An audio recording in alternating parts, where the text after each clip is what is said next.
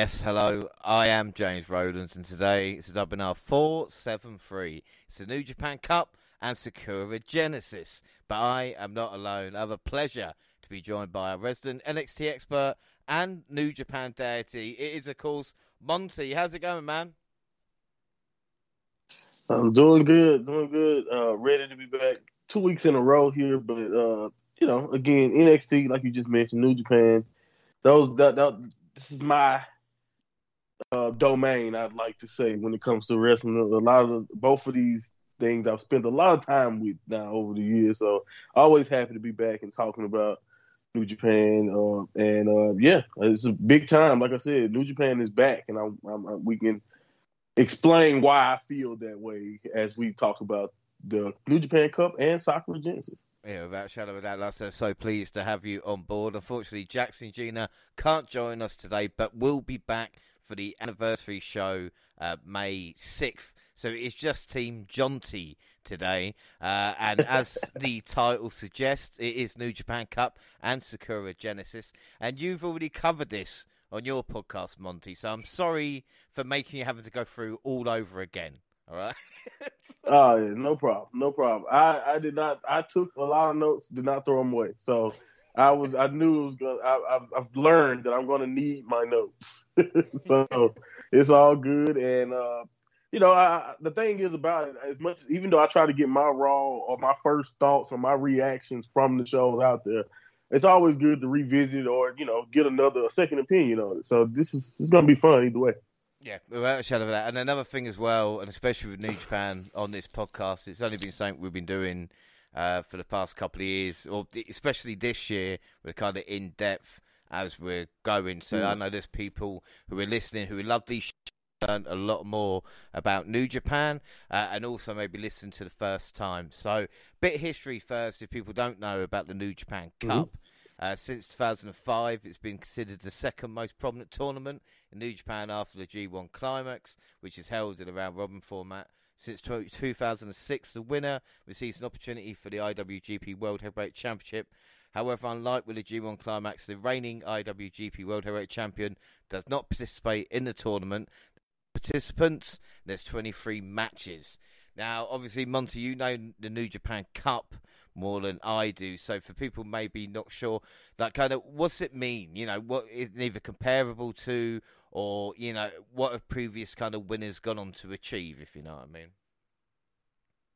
Well, yeah, you uh, most of the time you have previous winners who get get a shot at the championship. Of course, some of them have become became champions from this uh from this tournament. Uh, the best comparison I would give it is it's it's it's set up. It's best the best way to set it up or in your mind, especially if you're a WWE person. It's like a King of the Ring, but the King of the Ring stakes actually is the biggest stakes of them all at the end. Think of it that way.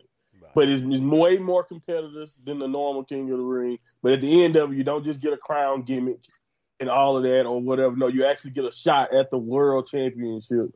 You know, it's what uh you know tournaments, in my opinion, if they're not going to go the round robin route with the G1 uh, and get make it pay off in that way, it's literally doing the same thing but just way quicker and you know eliminate every match counts.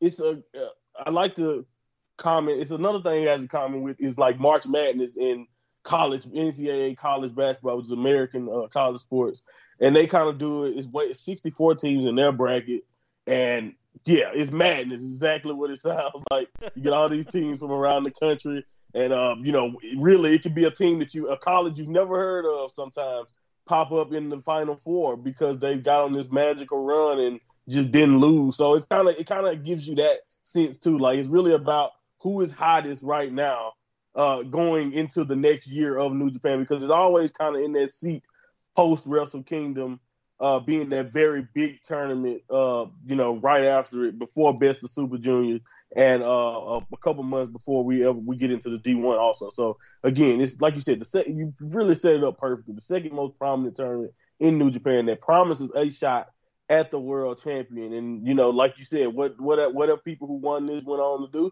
They've either been able to make a name for themselves by becoming one, uh, IWGP World Champion, or they've been like my guy Goto, who's who's known for winning these tournaments, but had never cashed it in. And as a matter of fact, I'll talk about that later on with uh, you know who we'll be talking about later on as the tournament goes on because Goto has won three of these, I believe, and has never cashed it in and won the championship. So again, this is one of those type of things where it is a big deal, but it's it's also one of those things where if you don't win, you can kind of set course for other championships also, or you can you can you know make a name for yourself by in your first uh, New Japan Cup tournament. So it, it's always a really good time to me. Uh, it's not it's a lot easier to keep up with also than the G1 too. That's the one thing I like over the G1. The G1 is a very great testament to uh, New Japan's talent and how long they can wrestle and all that type of stuff. But the New Japan Cup is really right to the point. Yeah, no, we did the G1 last year. Like I said, there was a lot of matches that uh, yeah. I didn't watch. I will say I watched every New Japan Cup match. Exactly. Um, you have a better chance of watching everyone in this tournament. yeah, which makes a lot of sense as well. Watching it on New Japan World with the English content, it's very accessible. Another thing I quite liked about as well is that you can even watch the whole event because you'll get some, uh, you know, New Japan Cup matches with tag right. matches on it to kind of fill it out, or you can watch just the matches as is. And I think well, I've, I've, mm-hmm. I've cussed New Japan World before, but it has improved um, a little bit to be able to kind of watch and this is very uh, kind of accessible at this moment in time. Also, say the participants are chosen by a championship committee.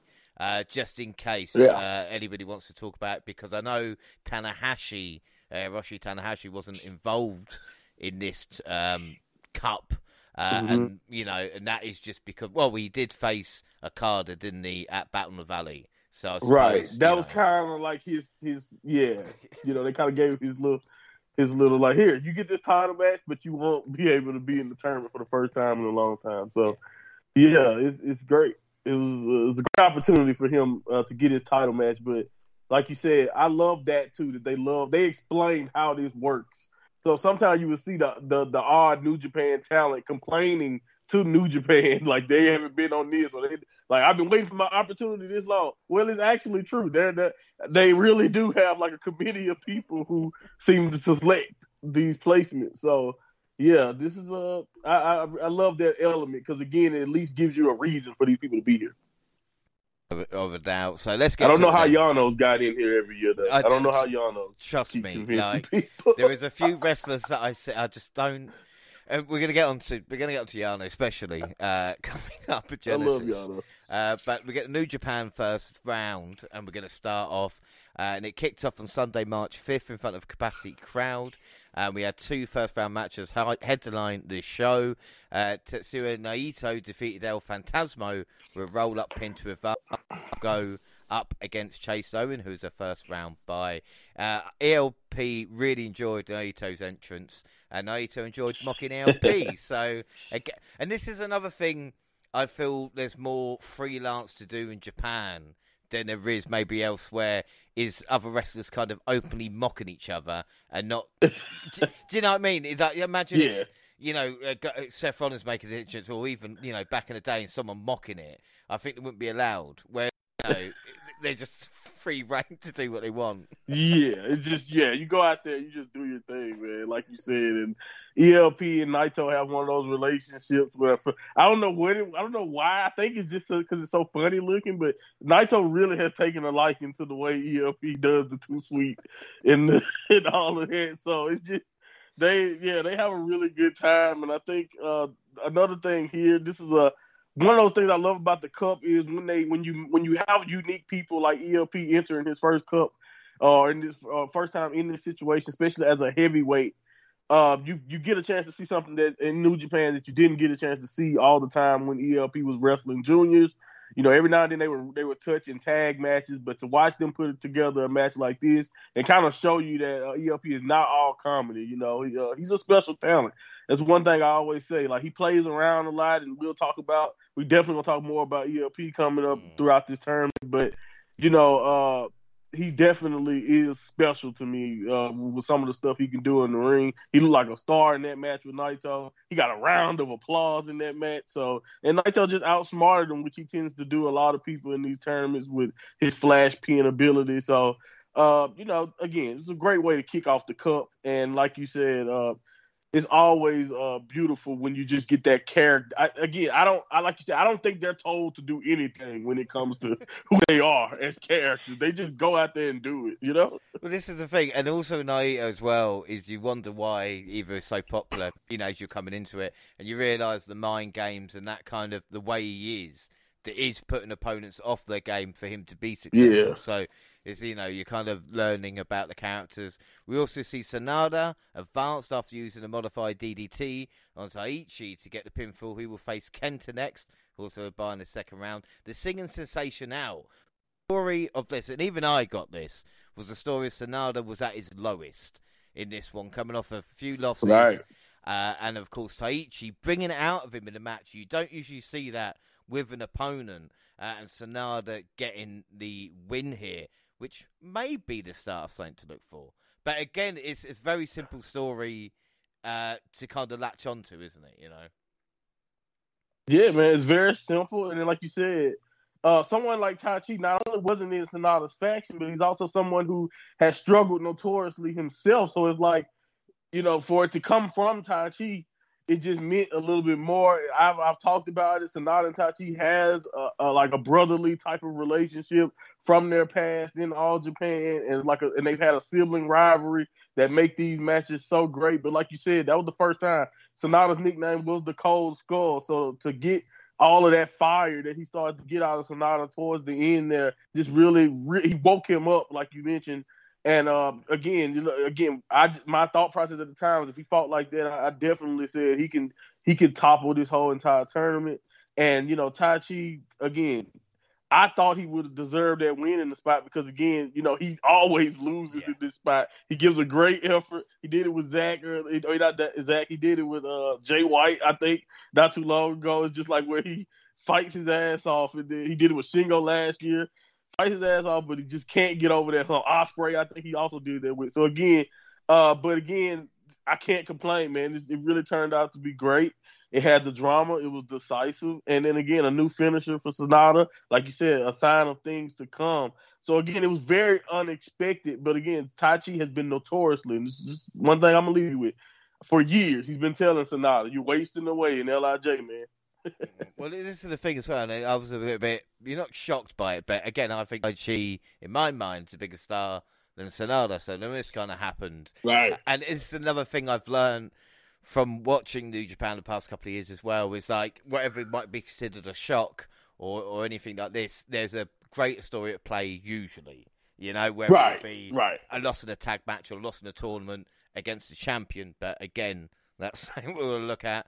Uh, they then had New Japan's 51st anniversary event on March 6th from uh, General Gymnasium, I'm going to say. The event aired New Japan World.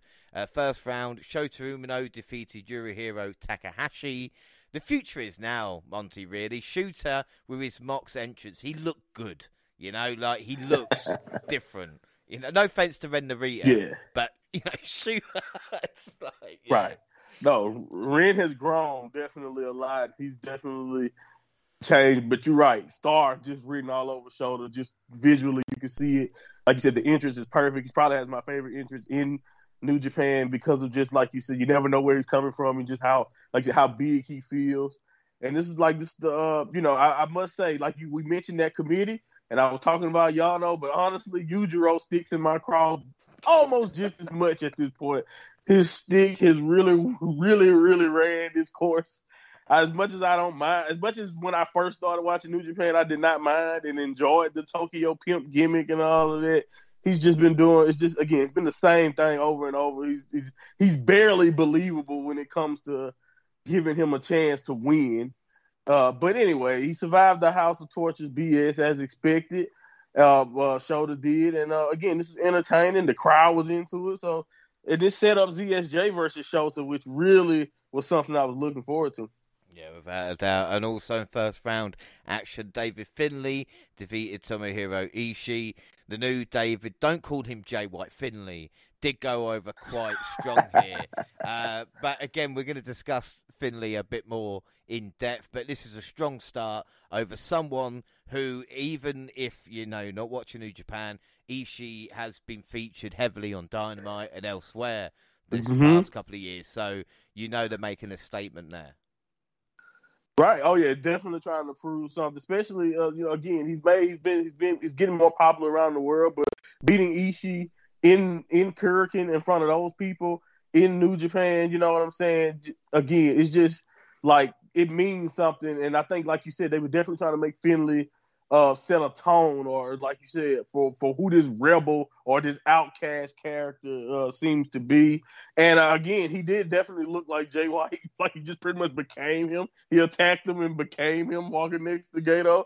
But it was definitely, uh, you know, again, it was cool for me to see him in the new role, even though as someone who's been watching New Japan, it did also kind of make him look kind of hypocritical because you know Finlay, like we talked about, it, was the complete opposite of this guy for a long time, especially if you go off his personality. But uh, again, I, I, have no problem because again, he changed in the ring too. He wasn't. He may have looked like Jay White, but again, a lot of the tricks, a lot of the craftiness, he's completely different than Jay White when it comes to his style. He's a brawler, man, and he fit right in there with Ishii's formula. So I, I really thought this was a good uh, re-debut of a sense for Finlay. Yeah, without shadow of doubt. the main event of that show was the IWGP Tag Team Championships. Bishamon, right. which go to Yoshihashi defeating Kazuchika Okada and Hiroshi Tanahashi. And Okada's so cocky, but uh, uh, Okada wanted this, but luckily in Japan, and I'm so pleased to say this, a great tag team beat two great individuals. individuals, exactly. Don't you love it? The dream team, by the way, of Okada and Tanahashi do not fare too well so far has has teaming up if you go overall. But it was a great match, man, and I agree with you. I was very very pleased with that nice little uh, nice little nudge nudge when it comes to how we see tag teams treated over here. So it's nice to see their tag champs looking strong there. It was an anniversary show, so it was a big deal. You know, usually you get like Okada versus the junior heavyweight champion. So I really like them switching it up and getting a tag team main event. You know, giving uh, Yoshihashi and Goto the spotlight also in there with uh, two legends like Tanahashi and uh, Okada. So it was great, man. It was a great match. Uh, definitely worth the watch. Yeah, but this is the annoying thing. You, I'm there for the New Japan. And I see that and I go, "Well, I'm here, you know. So if I'm here, let's let's just yeah. watch it as well, you know."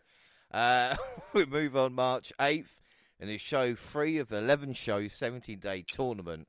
Should say it has eight first round matches with eight buys, so no show has two tournament matches. We had Mark Davis defeating Toru Yano in the first round Nuja Cup tournament match. This was comedy with some heavy hitting thrown in. you forget yeah. sometimes. But uh, again, Mark Davis uh, looking strong here. Then we then see Evil defeating Ren Narita in first round New Japan Cup tournament action. I mean, poor Ren. Maybe next year. Yeah, he couldn't survive those tricks, man. And I just love how evil, evil with him. Like again, evil. Like I told you, you know how I am. He's a turncoat. I always call him out his name, but I also got a secret place in my heart where uh, evil is still special to me. And uh, man, I still had fun watching this, even though the crowd and even my, my, my wife, oh, she hated this because they screwed Ren Narita so bad. But it was great. It was a great time because again, he's just at this point he is so evil. I always want to see him do good, but he's uh, still a shell of what he used to be. But it's something about this New Japan Cup. It brought me memories too to what he did tonight. Though he just just so dirty, man, dirt, so dirty. But it was you know, like you said, poor Ren. He'll be here though. He'll, I think that's the thing with Ren. You know, I think they know he'll be around. He'll be around. Yeah, he's taking up a lot. Of be right. And then Bullet Club, yeah. David Finlay, El Phantasmo, Chase Owens, and Kenta defeated just four guys: Douki, Taka, Taichi, and uh, of course uh, Shinobu. Uh, and again, you you me this, so it's a bit weird. I think people listening at home, Monty's kind of given me like uh, these bullet points. Would say the matches and stuff like this to watch uh, and then go back and then obviously fill out my own thoughts. But I'm actually going to say something that you've said. So this is going to be kind of meta. So this was the first time Dave Finlay and El Phantasmo team up as Bullet Club members, and they argue with each other over Finlay's new leadership. And Finlay think ELP has gone soft in the entire tournament, which you were talking about. Yeah, they kind of kept, and it started with that tag match, but like they kind of kept it going the entire tournament. And like even in that tag match, like they'll do things like instead of tagging each other to do the whole let's I'll slap my partner in the face to tag him in type of thing.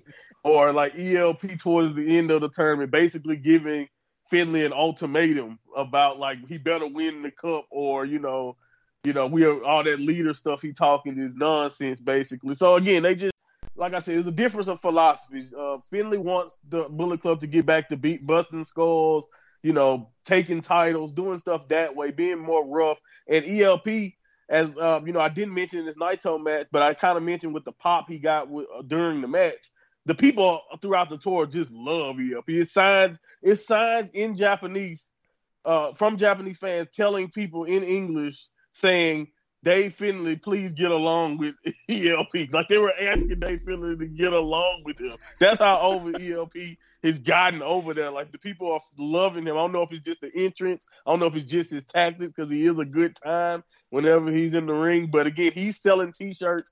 He's uh, he's more he's about having fun. He's close to Jay White still, which is a, I think is also really the main thing. He he didn't like how David Finlay you know, uh, got in the club. So again, this this problem with Jay White. I mean, uh, with uh, ELP and David Finlay, it persists the entire tournament. And I just thought because of what's something that we'll be talking about at Sakura Genesis, it would be great for me to include that here so we could uh, just it, get that out there.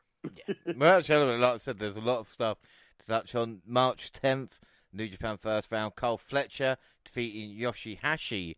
Uh, this was good. And if Carl, even if he gets knocked out in the next round, he's pinned one half of the tag team champions. Uh, as we spoke about, we'll set up a match. And then other first round match, Aaron Henare defeated Shingo. I mean, what? I mean, what? What's going on? Come on. I mean, I'm not into Henare, but Will Ospreay reacted like they won the World Cup.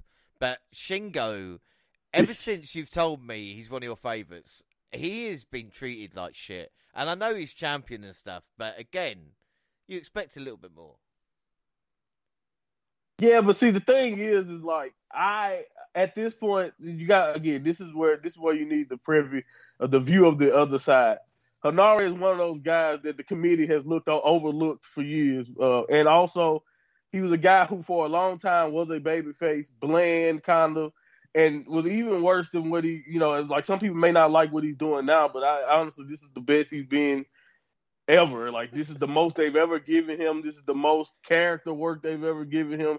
So again, he may be, you know, a little too sluggish for some people, but I, you know, he has great striking and uh, he has a legit background. In the pandemic, when everyone else was going home or and all that, that man went to a, Mo- a, Muay, a Muay Thai uh, camp in Thailand and just started training and like came back the street, this like again, a guy for street justice. So again, I have no problem with hap- this happening. And again, I, I like Shingo is one of my favorite.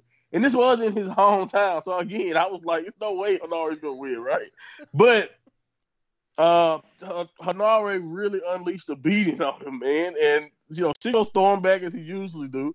But again, with the striking exchange, and I've I've come to expect from uh from Henare as the match continued on, I was like, you know what?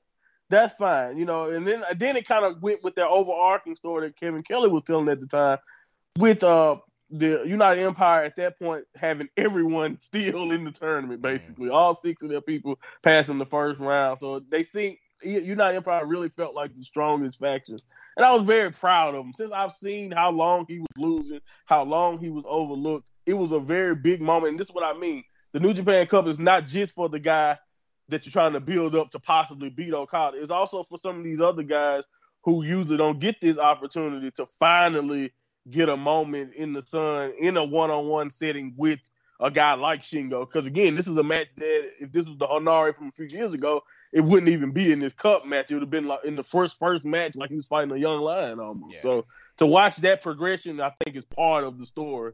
And uh, you know, then and then it set up Henare and Tama Tonga, who had a history too. So again, they got it's all like you said, it's always a story there. It's always a story. that well, the second round begins. So eighteen matches go. March eleventh, we had uh, Chase losing to Naito. Uh, how did Chase Owens get a bye? Like, like, how did that work? That's a great point. Now that one I can't explain. I don't. I don't know what it is. I don't know what he. I don't know who uh, who he has uh, dirt on. uh, Naito reacted exactly how I would with a win, just getting in his face and just being a prick about it. Uh, Sanada versus Kenta. Sanada beat Kenta. Henare was on commentary. He's a little bit nondescript. Uh, and not going too far. Speaking of commentary, 24 years ago this month on Heat before Backlash, Michael Cole and Kevin Kelly were doing the pre-commentary before the King and JR joined them. Now look at them. Eight own shows. Good on them. Right. Uh, anyway, so Sanada did beat Kenta, and Kenta's another one who I always feel, oh shit, like he's always losing. Again, I know he's shock champ, but you know, there's another mean? champion, by the way. exactly. It's, I uh, do you think I've worked out the formula? Like, it sounds like it, right? No, I get it though, but that's the thing about again. It's like I think it's not about in New Japan. A lot of times they they do a great deal of like try of like letting you know that everyone is just like one or two big moves away from being taken down. It's really only like oh that's why Okada is so special because he is really one of those only only the only people on the roster that is truly unbeatable for the most part year round almost. you know, so I think that some of that has something to do with it. But again, uh, you know, obviously they had a story they were trying to tell with Sanada here uh, overall. And again, Kenta did all the dirty tricks he could in this match. You know, he tried to hit him with the belt, and you know that ended up coming back to bite him, and you know low blow. So you know he just beat up poor Red Shoes plenty of times. and that was so Kenta deserved to lose. But again, I understand completely what you're saying. He's one of those guys that you know what he can do. You know his reputation, but to to watch him. You know, have to lose or not prevail in these big spots I, I can understand how that how that can uh you know surprise you. Yeah, yeah, but like I said, there is a story, a bigger story going on. March twelfth, we've got Tama Tonga versus Aaron Henare. Uh, Tama getting a win and making maybe light work of Aaron. And I don't get him, but you've already mm-hmm. explained more about Aaron Henare in the last 10 minutes than I've probably known the last six months. So, you know, I do right. like Tonga, but I feel he's a bit of a home pattern as well. Uh, Jeff mm-hmm, Cobb mm-hmm. was on commentary and he was very, very good. Uh, we then had, yes, he's awesome. we, we then had uh, Goto beating Kyle Fletcher. United said the United Empire was in amongst it. Um, another half was the Open facing Bishamon as well with one win each. And Fletcher is the future I put here. Uh, and again, yeah. we're going to see that I think even more when it comes to Genesis as well.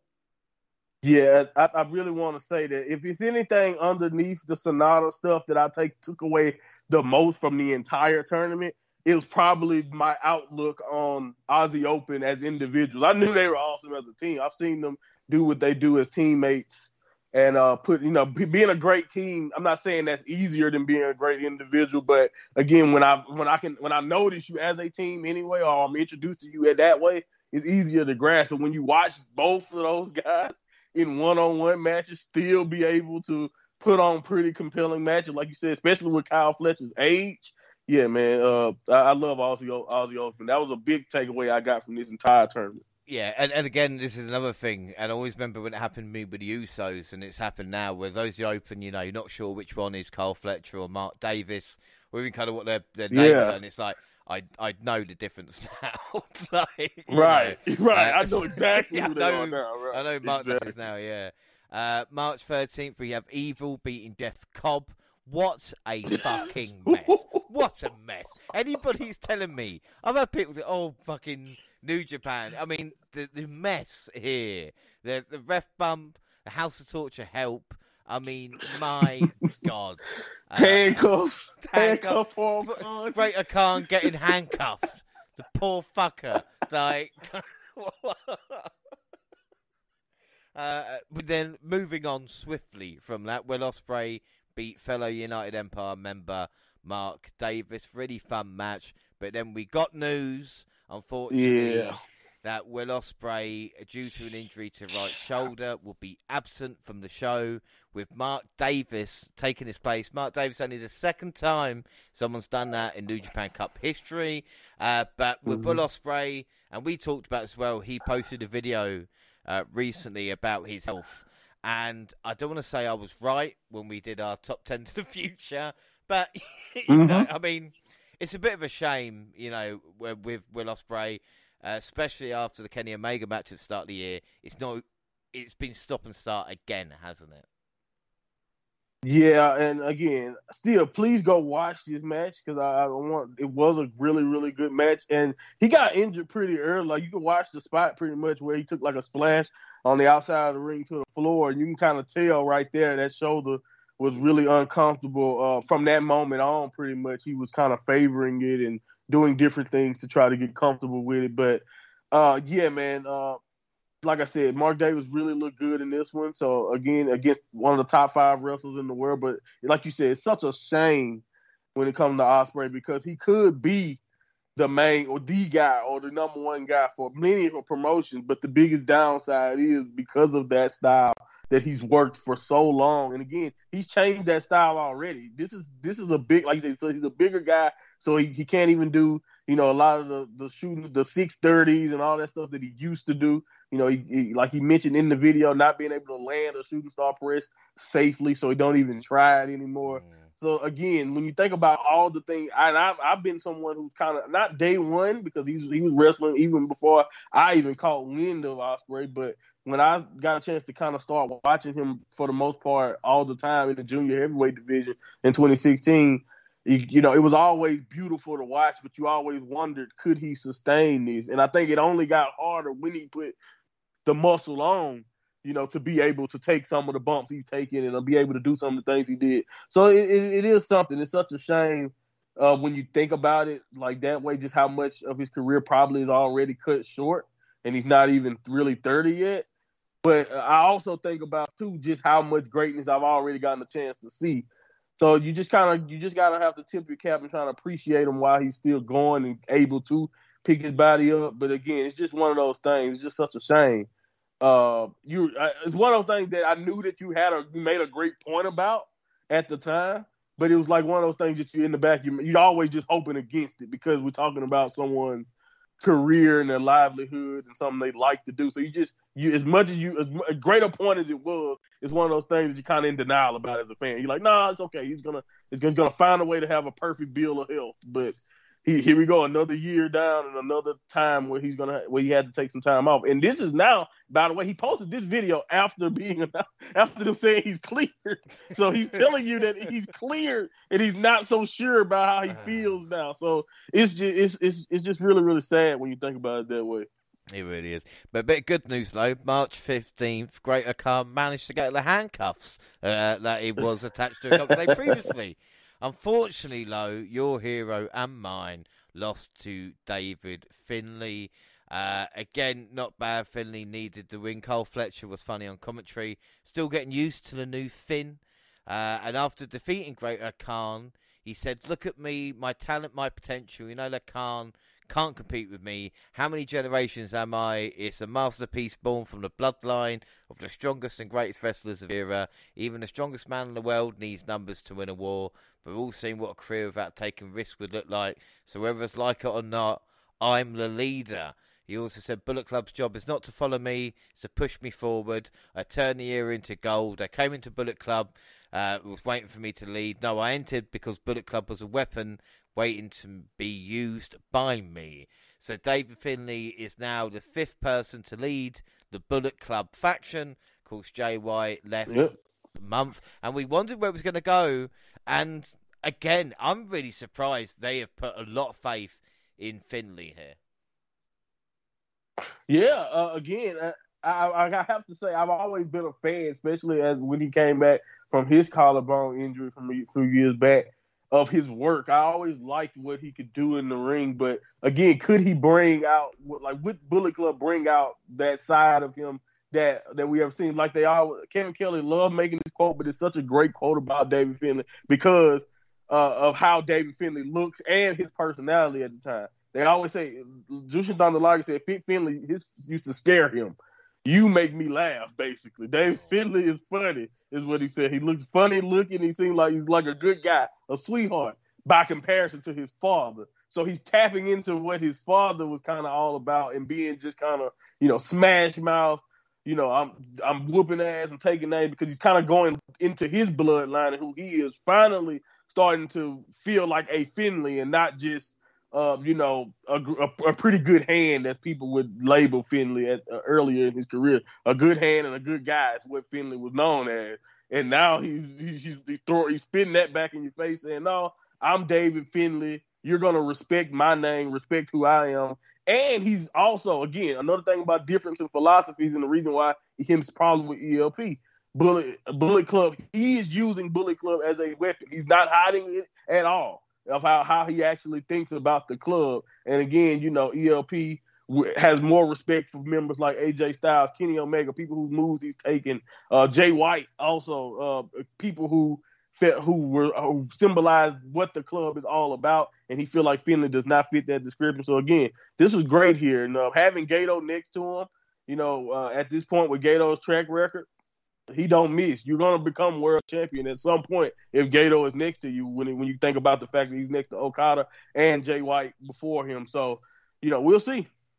Yeah, excellent point. It'll be interesting to see what happens. But again, they've taken a punt on the future here rather than kind of either going back or trying something yeah, else, right. which is it's going to be interesting. Uh, speaking of the future, shoot looking, uh, sh- future's looking bright for Shota in the second round. He knocked out last year winner Zack Sabre Jr. I was upset because obviously Zack Sabre Jr. won it last year, but then realised he was the champion. So I didn't, I didn't really mind. right. uh, he did push his dad, but Red Shoes didn't seem to mind that. You know, uh, it... but it was interesting, interesting matchup. And yeah, uh, yeah, yeah, it was, man. Zack said he wanted to see what Shoulders got, and Shoulders showed him, you know, exactly what he had. Zack said it was the ZSJ dojo, and um, it really felt like a student teacher match, kind of, to where the student surprised the teacher in the end. I, it was a really good war. I said, you know, so uh, honestly, and ZSJ made a really good point after this about their match that they were going to have to have later because again, this was a 30 minute match, and the title match is only limited to 15 minutes. So this was a great, great precursor to set up what they would do later. Yeah, without a shadow of a doubt. Well, 10 matches to go. Finals now. So March 17th for the quarterfinals. Mark Davis did Will Ospreay proud by beating Evil. And I don't speak Japanese, but I'm pretty sure Evil called Mark fucking useless, which kind of set him off. Uh, he definitely I'm pretty sure he did. Kevin Kelly and Chris was taken out with Kevin doing the slowest fall from a chair ever. Uh, of course, this broke down with United Empire and, of course, uh, you know, handcuffs and all this kind of stuff, getting revenge. Yeah. Khan. Um, oh man. What he did to poor Dick Togo. man, what a, what how entertaining was this though? It was so good. That's the one thing I say. Like the House of Torture formula, it can definitely be a bore if you've seen it a billion times. But uh, man, this was anything but boring. At the end of this match, I was throwing my crowns up with Mark Davis. It was that fun. It was really, it was really, really, uh, like you said, cathartic. They did the kind of like gang war elements, Ospreay calling out the troops. It was, it was a fantastic way to, uh, to, to finish that match. And again, uh, like I said, another fantastic performance from an Aussie Open member. Yeah, well, Shadow, like Mark Davis really came into his own here. We then have the other quarterfinal, Sanada beating Naito, getting one over on his teammate and getting over Sanada's new finisher as well, which I really liked. But after the match, the change happened as the Cold Skull jumped ship and made just four guys into just five guys. Of course, Monty, as you know, Sanada has been with LIJ since his New Japan Pro Wrestling debut.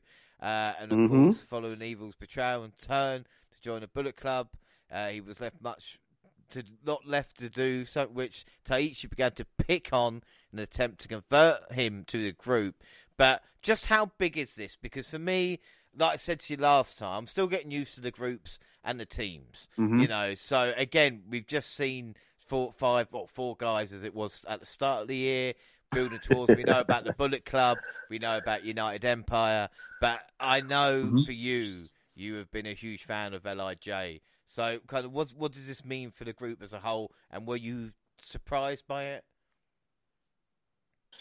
Uh, okay, so I think I was not surprised Sanada won, but the him actually leaving Lij definitely kind of took kind of took me uh took me by surprise. But the way they did it, and once I kind of saw Taichi was around, it kind of the the alarm, you know, the light bulb kind of went off. Let's say it that way. Because again, uh, Sanada was definitely in the lowest of lows. Like you mentioned, a guy who's been in Lij since 2016, since he made his debut. His debut, by the way, helping Naito beat Okada for the uh, IWGP World Championship at the time for the first time, uh, even though Naito would eventually cough it back up to Okada the next month. Uh, again, this was again Sanada one of those guys. Like again, it's just it's right up there with Evil. Like you said, they were a great tag team. Him and Evil for a while there, but it wasn't even just that. I've watched Sanada rise up and show just how good he can be in not only the New Japan Cup but the G1 and in, in, in, tournaments of the past. Just show again outside of how great Evil and Sanada was as a team. I've seen Sanada be great by himself, and again in 2019 he challenged Okada one on one plenty uh in it had came just like fought 30 minutes really with Okada and came really close to beating him and was dubbed Okada's rival many years ago. And it's just it's been so many ebb and flows and ups and downs in his career ever since then. Like I said, becoming a champion last year and then getting his orbital bone busted. I really this one thing I will say that I lost with Ospreay getting injured here was the fact that Sanada would have been fighting Ospreay uh, after this, and that would have been so would have made this story even better if Sanada would have found a way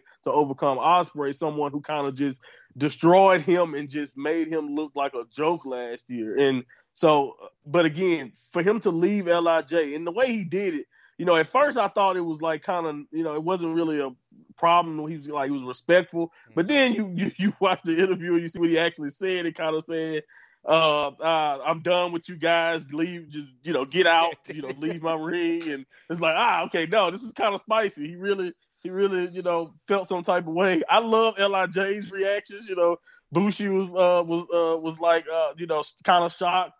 Shingo is very angry because it's Tai Chi. Like, you'll leave us for Tai Chi. you gonna leave us for those guys, Taka, you know, those losers. That's Shingo's uh, thought process. And uh, Hiromu took it very, very personally, as he took the same way he kind of took Evil. He really t- didn't like that one either. So again, and then when Naito finally got something to say about it, he threw his shots back at Sanada also. But again, Sanada felt like this was the only way he was going to be able to grow and become the man he was meant to be, which is the guy who changes things in New Japan. He's always had that goal. He's a quiet guy, but the few things he's he's all he's ever said were that he was going to change things around there in New Japan.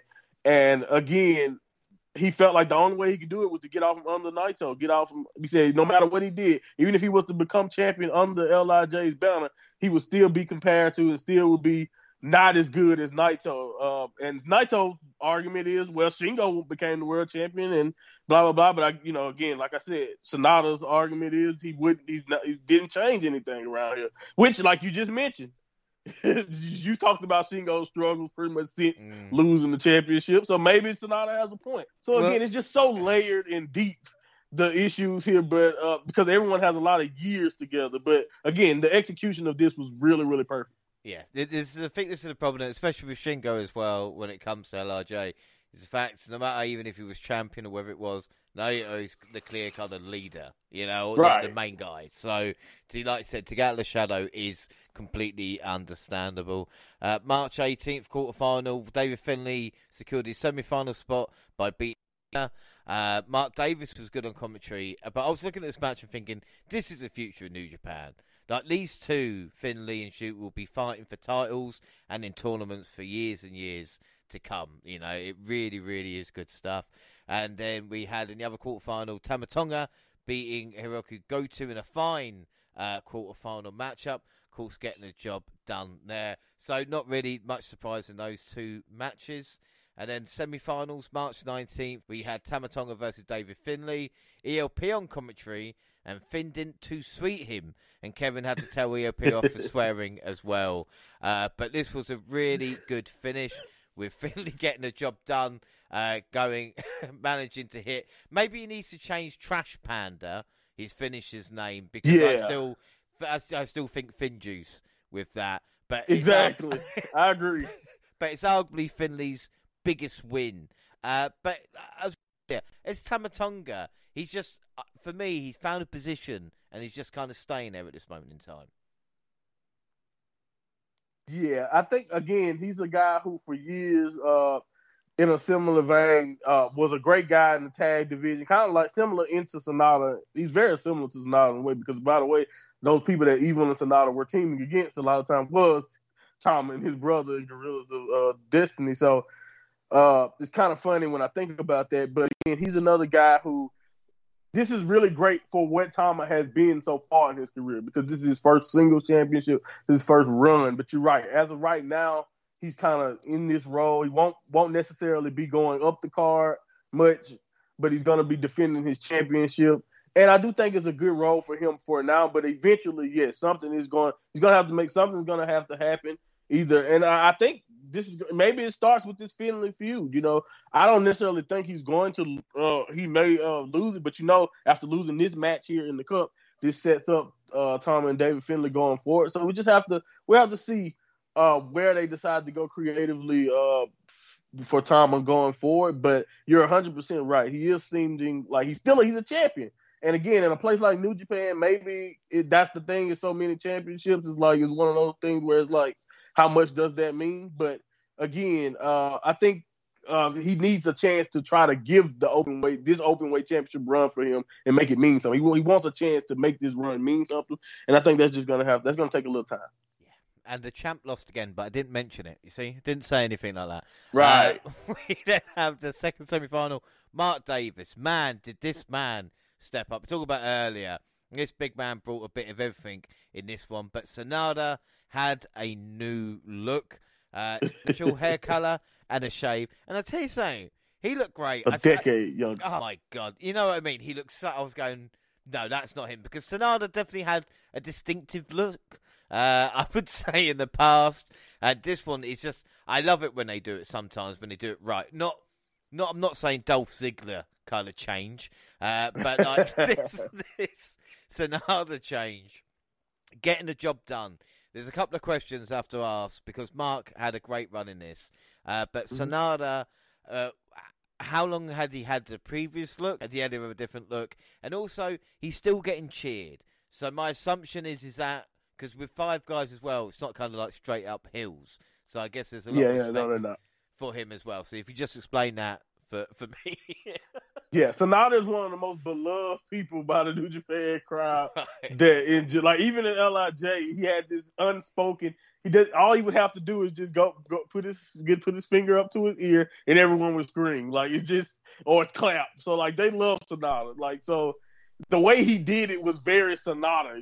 Let's say it that way. So he didn't he didn't betray Naito mm in the way that Evil betrayed him. He beat him and just told Naito he didn't want anything to do with him, which Naito said he doesn't force anyone to be a member that doesn't want to be there. A group of individuals, so do what you want to do, basically. Evil, on the other hand, as you saw, not only screwed Naito and screwed Okada and everyone else around him, uh, he just ruined the whole dignity of the New Japan Cup. He he did a lot of things bad that made them immediately hate him for turning on Naito. But it didn't work that way for Sanada because I think everyone kind of understood that it was time for Sanada to lead or be the face of, of a group himself. And I think that's what it is. I think a lot of these people were very, very proud that that of what this Sanada has become. And by the way, this Sanada is closer to what he kind of looked like when he when he when he debuted or when he re, uh, when he debuted at Lij. He had black hair then. Right. Uh, he uh, you know, but he kind of as the years went by, he added blonde, and then he went full blonde and got grew a beard, and he kind of came synonymous with being bleach blonde with his beard. You know, kind of looking like a pirate of some sort at times, uh, with a skull mask on. But uh, you know, but he's evolved over the years. But this is more of his natural look, more to how he looked when he was uh, you know, first starting out. And this feels more like Seiya Sanada, like really who Sanada is, not the cold skull, not whatever the great Sanada was that TNA had him doing back in the day when he was young. But uh, this is Seiya Sanada, like the, a new era of Sanada, completely unrelated to uh, Lij Sanada this is just five guys Sanada. So yeah, it was clean shaven, new look, and I, I, like you said, I loved everything about it because again, it just showed it, he felt like uh, a like a, a, entire like he watched all of that that that depression, like the beard and the and the blonde hair was him wallowing in depression. he washed uh, it all away and shaved it all away. That's what happened. and we move on March 21st. We've got Hiromu uh, defending his IWGP Junior Heavyweight title versus Lio Rush. The pace of this was fantastic. It really, really was a great match. The champ retained just. And I tell you what, if Lio can sort out his attitude, he can do what he wants in this business. Yeah. You know, that, I think that is the problem there. Zack Sabre Jr. arrived after and told Hiromu his next challenge is new member of TMDK. Robbie Eagles. Robbie Eagles. Yay. Yeah. Uh, but the match Australia. itself, the match itself, though, was like you said. I can see why you made me watch this. right. I I said it was no way you was gonna like. I know it wasn't a part of the cup, but there was no way I was gonna let you watch the the final and not watch this match. It was that good. They had warm up tag matches throughout the tournament, and they were doing, a, you know, did a good job of, you know, again, Hiromu claiming that he had Lio Rush all figured out just to get to the title match and absolutely have no clue what to do with Lio Rush it's just one thing I love about Hiromu and his lies. He's just like he's he's a he's insane. He's a time bomb for a reason. But yeah, one of the best junior title matches in a while. Probably one of the best I've seen. And I think everyone won if you sat down and watched Lio Rush and Hiromu do their thing, man. Like that, like honestly, that made me write out right in my notes. New Japan should sign Lio because he's been run wonderful. Like not just one of these come for a tour here and tour here, that type of thing. Like sign him. He should be on at all the tours because of how great he has been since uh, coming to New Japan in the in the tag division and uh, in this situation. This is great. Yeah, without a shadow of doubt. And then we move on to the New Japan Cup final. It is Sanada versus David Finlay. Uh, and who would have guessed this at the start of the tournament? Sanada was on the defense at the beginning with his new finisher, managed to pin Finn and win the New Japan Cup. Uh, first off, with Finn, it's going to take time, but all the tools are there, you know? Yes, um, I agree. All, I would say, just stop with the Zoolander face. He comes out and just goes, like, look at the camera. It's like, come on, Finn, mate. Come on, mate. Come on, look. I know you're a See, that's what I'm saying. and that's the thing about Finlay. It's part like I still see it too. I think we must be also watching. Like, see now, See, that's still our Dave feeling. He's still a little corny. Like that's still the Dave, Dave we know. you know what I'm saying? Because again, it's like it's you're still trying to get it in your mind, wrapped around in your mind what they're trying, what David Finlay is trying to do here. Because again, it's such a contrast to what we've come to know. but yeah, I agree. He's working on it. He's gonna get there. I he's gonna get. He's gonna get there. And hometown hero yeah. Sanada. I can't work out if Taichi is Ripley or Dominic yet. Uh, but he oh oh he loves Sanada. I don't know, like they they say it's a sibling thing, but nah, man. Nah. He's the biggest, like he's such a mark for Sanada. it's a Tony D Stack situation going on there. Yes, uh, yes. We, we, see Sanada cut a promo after he was awarded the trophy, saying he's happy to win the tournament in his hometown. He eventually called out Kazuchika Okada, who obliged. Okada is such a dick sometimes. His you know energy that? is so great here. He said he'd been waiting for Sanada and asked why it taken so long to what reach took this so point. long, man? Why, why take so long? He said just because he changed his hair color and allegiance doesn't mean Sanada can beat him. Uh, right. Sanada finished the show by saying just five guys will become the top group in New Japan, and he would become the next heavyweight champion. And again, I've realised it's not really kind of. I mean, you have got heels and faces in New Japan, mm-hmm. like House yeah. of Torture. But it's not really, Torture, definitely. It's not really about that. It's about how much respect the fans have for you. Like Okada yes. could run over kittens and the fans would still right. kind of forgive him. Uh, and again, it's just working up to that level. And it's about fighting spirit and how you yes. fight because yeah. that's why Aussie Open and United Empire are so open yeah. over. They're not. If you go off what they say, they're not necessarily good guys, but they fight clean and they fight hard, and that's why people love them. Uh, and I was, I mean, what were your thoughts on the New Japan Cup this year? I know, I know we uh, have just spoken about. I mean, what, compared to previous years, you know so it, it wasn't really like I don't think it was the, the best cup by comparison to like other years when it comes to match quality. All of these matches may have not been some of the greatest matches or some of those those classics that that uh, that I'm that you're kind of used to when it comes to uh, a tournament in New Japan. But I think when it comes to storytelling and like you said, building up the next crop of stars or people that they're going to be leaning on post Jay White and you know and going forward in this era, like I think that this was that's where new this New Japan Cup shined the most. You know, like I said, it's not it's no surprise that the two guys who changed the most, evolved the most over that tournament is the two guys that were in the finals. You know what I'm saying? Mm. It's not a surprise that uh, we have so many new interesting things going on, new factions to talk about. Like like I said, New Japan is trying to establish,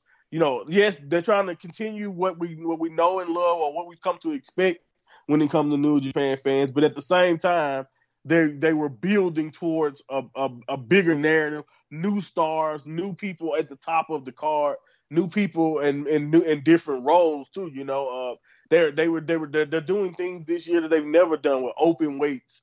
Uh, being allowed in the in New Japan in the New Japan Cup, and maybe in the future you you get to the point where they have the light lightweights in there too. Like they they seem to be evolving every year, and I think this was another one of those years where the story that they told with the entire tournament made it worthwhile. Mm, nothing about that. That's a very. Enjoy- I always love the tournament, so I really, really got into this as well. Uh, before we get to Sakura Genesis, we had the Road to April second, Shingo versus Henare, the KOPW Championship, a match where you have to win three times, once by submission, once by knockout, once by pinfall.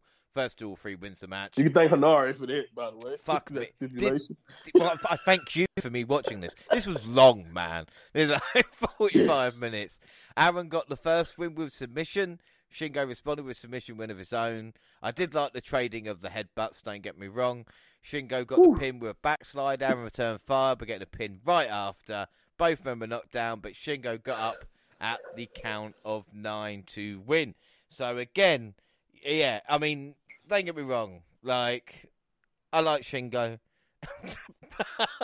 it's just this match at some points. I'm thinking it's a good concept, but I didn't like how like the falls went so quickly after each other. If you know what I mean. Yeah, yeah, and I, I again from that point, from that standpoint, I can understand it. Honestly, just for the sheer uniqueness of it all. The thing is, see, this is another thing, by the way. And you say you you come up with an overall point about Shingo, but you're also getting him while he's carrying a belt that that makes you have to do some of the most insane stuff possible. Like think about what you just watched. You just watched a match that was like literally it wasn't it wasn't three two out of three falls or anything like that you're used to. It was literally three, like basically six matches in one almost. no, it really was. Yeah. So like it's like it's just insane what they what they asked Shingo to do, and that's because they they pretty much trust the fact that if you let Shingo get in there and do his style with almost anyone, it can it's gonna do great. And again, I, I understand, like I said, the length of the match. That's probably the only thing I hated of it. I just it was it, it was really really really lengthy. But they beat the hell out of each yeah. other the entire 35 minutes. And it's just like when you watch people do that, it's hard for me not to have a newfound respect for uh for Henare, someone again, like I said, not not usually in this spot, finally getting a chance to be in that spot. And like again, this is uh if you go off Meltzer, Meltzer loved it. They he gave he gave this a really high rating. And now Henare's name is uh actually getting. I've never seen that many people talk about Nard.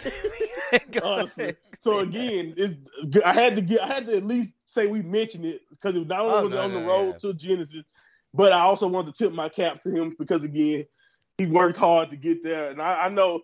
I'm a I'm a sucker for Shingo style. So I, if, again, if you didn't like it as much as I did, I understand it. But again, credit to those guys for beating the hell out of each other for 40 minutes. April 3rd, we had Sanada and Taichi versus the Dream Team Okada and Tanahashi. Sanada beat up Okada while Tanahashi just rolled up Taichi in the middle of the ring uh, to get the pin. It sets the stage for Saturday. And then we had Strong Style versus House of Torture, Never Openweight six man tag team rematch. Evil hid in the crowd, which is something from Delirious if you go back in the day. Ren showing more aggression. It was like as soon as soon as Despy got the win for his team, it was like a battleground afterwards, with all just six laying around. Um, but the question is, did Ren really call out Okada? I mean, are you kidding me with that? Yes, he is. He is. He never will forget what those two old heads did to him and Shota Umino in that in that match when, when it was the Legends versus the Future. He took it personal. Yes, he is 100% serious. And just to make it even more serious, after Sakura Genesis, he found he found Okada backstage and he told him again right after the right after Okada's match. He walked up to his face and said it again. Uh, we're gonna have our date. So and Okada, you should have seen Okada just Okada tired as I don't know what. Just yeah. like yeah, yeah, whatever, sure, yeah. sure, whatever. Get out my face. um, we'll say as well. Well but done. Ren is very serious. Very yeah, right. No, no. Well done at home if you're playing the House of Torture drinking game. Uh, I tried it once and blacked out within five minutes. Woke up the next day. Uh, so we'll move on then. April 8th, and this is why we're here Sakura Genesis. And we start with uh, the Shinichi Champion Grand Prix celebration six man tag match. I didn't have a fucking clue what's going on, but I didn't care. Me neither. We had, we had Yano, Great Khan, and Minoru Suzuki defeating Hiroshi Tanahashi, Yo, and El Desperado. And for someone who was trying to get used to groups and kind of partnerships in New oh, Japan. Oh yeah, I know this, confused the hell out of This confused his shit out of me. The oddball lineup was part of the stipulation. Faction mates stood apart from one another while partnering Suzuki and Desperado started the match and had a sportsmanlike back and forth. That was the end of the normalcy, however, uh, as the struggle for tag around. Neither team wanted to engage in tags. O-Khan and Yo were left to fight each other for some time. Tanahashi eventually forced himself in the fray, taking momentum. O-Khan grew desperate for a tag, but his partners refused to engage. Yano tagged into the match after much debate, uh, and Khan and Suki were left to fight each other. Poor Yano was left in a 3 and 1 situation, but he took advantage of the dysfunction. Yo slapped his partner Desperado, and that followed, Yano hit Tanahashi with a low blow and rolled him up to win the match. That's right, Toru Yano pinning Tanahashi. I mean, come on. Oh, uh, insane. We'll say first, before I get your thoughts on this, the crowd singing and looking packed out. It was great with the entrances. I thought this was a great way to start. Oh yeah. Even Kevin flirting with a TVSI woman, I thought it was fine. Um, Yano did make me laugh, but pinning Tanahashi, really? well, see again. At first, I would see I would have took it that way, but like I, I understood that after they explained that this is the ring announcers doing, they blamed it all on that poor yeah, woman that she selected these teams this way. So that Yano is on his knees crying when he finds out Suzuki is one of his partners because Suzuki torments Yano every time they fight. O-Khan hates Yano. So again, you get that you get that that team. Yo and Despy could not work together for nothing because Despy just don't like anybody that's not Suzuki or Kanemaru. so or I don't even know if he like his brother Donkey that much, honestly. Despy is just that type of guy. But uh, just just so super dis just so dysfunctional is what this was. Uh, you know, I that's Tanahashi tried desperately to have his team work together, and Yo just him. decided. everything was slow. They was asked. They was second guessing everything Tanahashi was asking them to do. Uh, uh, he's Yo slapped the taste out of Desmond's mouth. By the way, unprovoked in thought, and I just don't know what he how he thought that was gonna go, because that was the, the beginning uh, of the end for them. So again, it, the fact that this match was so funny and it just wasn't meant to be taken seriously at all is the reason why it makes sense that Yano would win because that it, it's, it's nonsense from the beginning, and Yano is the king of nonsense. So that's exactly what this is. Uh, again, it's nothing to take seriously. I thought it was a fun way to kick stuff off just yeah. because of the mind fuck, I guess it was. but it was great. It was it great. Was, it was very, very entertaining. We then had United Empire, Aaron Henare, Francisco Akira, and Jeff Cobb defeating House of Torture, Evil Sho, and Takahashi. Sho destroyed his wrench, giving Dick the opportunity to hit the ring with his cord, while being choked by Togo. Cobb st- stood up, grabbed Sho, and dropped him to the tour of the islands with Togo on his back. Cobb pinned Sho. I mean, what a fucking finish that uh, looked Oh, like. so great. After the match, Akira accepted Kushida and Kevin Knight's challenge for the junior Mhm. tag titles. I don't understand. Kushida's challenging for the Impact World title over in America, but in Japan, it's like he can't catch a break. And I got it. Aaron Henare looks like a jacked primo. I saw it in this match. Ah, That's what I thought. I thought, do you know what? He really does. that's fair. Fair play. Fair play. Uh, by the way, that match I think uh for Kevin Knight in the DKC, I think that will be on April 27th. So yeah, it's all it's set up now. It has a date. It didn't have a date when this was done. So like I said, you, Yeah, you're, so- you're going to have to send me. The, no, we're going to do a show in two months' time. You'll have to do the same in two months. Uh, we then have just five guys: Dookie, Taichi, uh, and Kanemaru defeating uh, Bushi, Shingo, and Naito. Of course, LIJ. And Naito started the match quickly by rushing Dookie. Uh, LIJ fought what felt like a personal animosity, leading to extended sequence of control. After double tag, Taichi and Shingo traded heavy blows. Bushi continued to keep up the fight as tagging into uh, handle, but Kanemaru was able to turn things round, securing a figure four leg lock in the centre of the ring as the rest of LIJ tried to make the save. Uh, just five guys caught them in other holds, protecting Bushi long enough for him to secure the win or hitting the finisher of him. After the bell, Dookie held Naito in the Dookie, uh, the Doki Choki. I call him Dookie. It's Doki. It's a Doki Choki. How can you forget Doki that? Choki. Doki Choki for an extended period, forcing him to crowd uh, crew to break the whole uh, Doki. Later would challenge Naito to singles matches. Are they trying to create like the weirdest looking card ever? They have like Narita and Okada. They're changing things. Naito. Like this was all They're about five. things, man. This was all about five guys, man. The the three went over so Oh, strong yeah. here. You know. Oh yeah, that's exactly what this is all about, man. They've been adamant. Their thing is they're going to change things in New Japan. Like I said, a group of, uh, like I said, seemingly, if you go off what they've done in their career so far, a group of losers. Honestly, Nobu is probably the Nobu and Sanada are themselves are the most successful guy. And I know Taichi just came off a tag team run with ZSJ, but that was pretty much the most success he had had in New Japan up to that point. And Nobu has been a junior tag champion with Despy in the past, so he's probably the most successful. But again, they're they're a team of pretty much losers at this point in their career. Like with Taka, Taka at this point is a loser in New Japan at this point in his career. So again, to show everyone that they mean business like this, with like you said, Doki, you know, getting a shot at Naito, uh, match that he was never close enough to get, but they have a history all the way go, uh, dating all the way back into Mexico because Naito definitely Naito spent, as, as you can tell by his factory name, spent uh, a big chunk of his of time in Mexico, just like Doki did. So they have history. So uh, again, a unique matchup, but it does have a story that they can latch on to.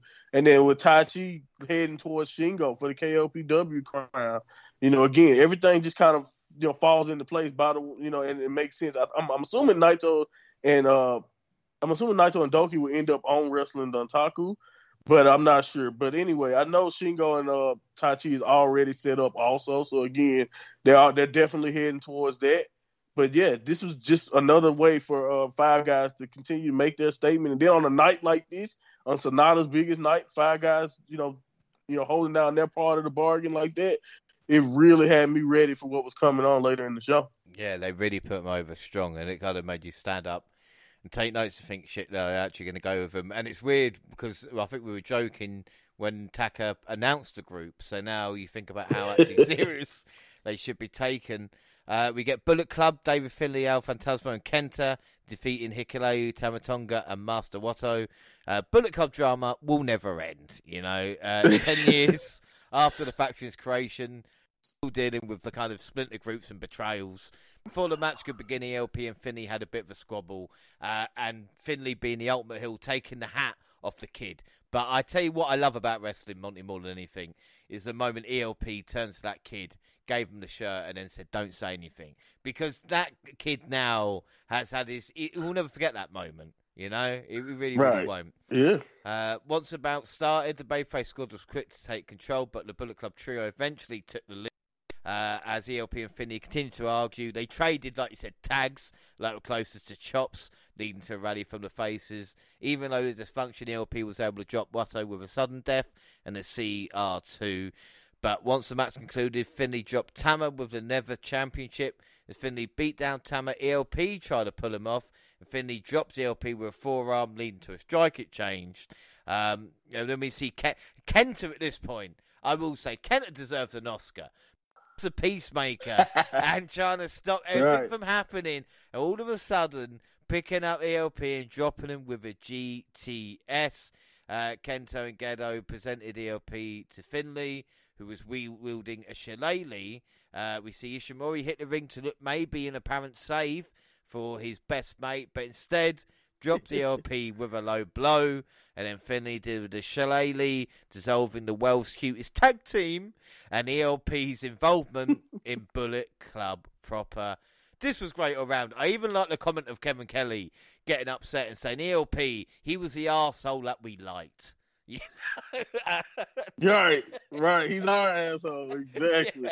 That's exactly what he's become. Like again, he hasn't really changed his antics. He still can be the uh, a douche when he wants to be, but the people have definitely have just again. You can tell. You heard that crowd again. Sakura Genesis again. I'm gonna talk about it. I, I haven't really mentioned it yet so far, but this was just one of the best crowds. Uh, uh, just a great way to reintroduce crowds for New Japan fans for us because again, we I, I think a lot of us have missed that energy, and you can feel it here, especially in this segment. Once ELP finally kind of rose up, and even when Taiji made the save, it seemed like the crowd was really looking for Taiji to actually save him. But again, the uh, you know, we saw it. The writing was on the wall. I know Taiji Ishimori too well. He enjoys being evil too much. So when he ran out there, I wasn't really surprised that he was going to join in on it because I just know Taiji so well at this point. But yeah, man, Kenta kind of shocked me because he's been kind of goofy for a while. Like, so it's kind of crazy that he that he was uh very supportive of, of where Finlay wants to go. But in the end of at the end, it makes sense. The club usually, uh, you know, they always, you know, they're, they're gonna they're gonna find a leader and someone to latch on to. And uh, honestly, ELP wasn't made the leader once Jay was uh, uh, not announced. So it kind of showed you that he wasn't the guy that they wanted to put in that spot. And and here we go with Finlay here. So again, with all the problems that they had all tour, it culminated here in this moment. And honestly, with with with the stuff, I know I'm kind of merging uh, wrestling lines here, but with Jay and Juice Robinson's Bullet Club Gold announcement, it really made me start thinking about uh, Forbidden Door with kind of like a Bullet Club Civil War, possibly. I don't know if they're able to book that, but it's definitely something that seems to be going on because Finlay has already said that he's tired of people using his club's logo and you know still walking. He couldn't believe that Jay White showed up still wearing Bullet Club stuff like he's part of it or something. So again. Uh, this is a very, very deep thing, but I think this was time. It's time for ELP. You know, I don't know if it's either it's still going to be in Japan. If it's in Japan, his future is going to be bright in Japan, no matter what he does next. Because I said they love him. If it's ELP goes to AEW now to join Bullet Club Gold or whatever, I don't know. It, it really makes me wonder what's next for ELP. What's next for the uh, uh, for him?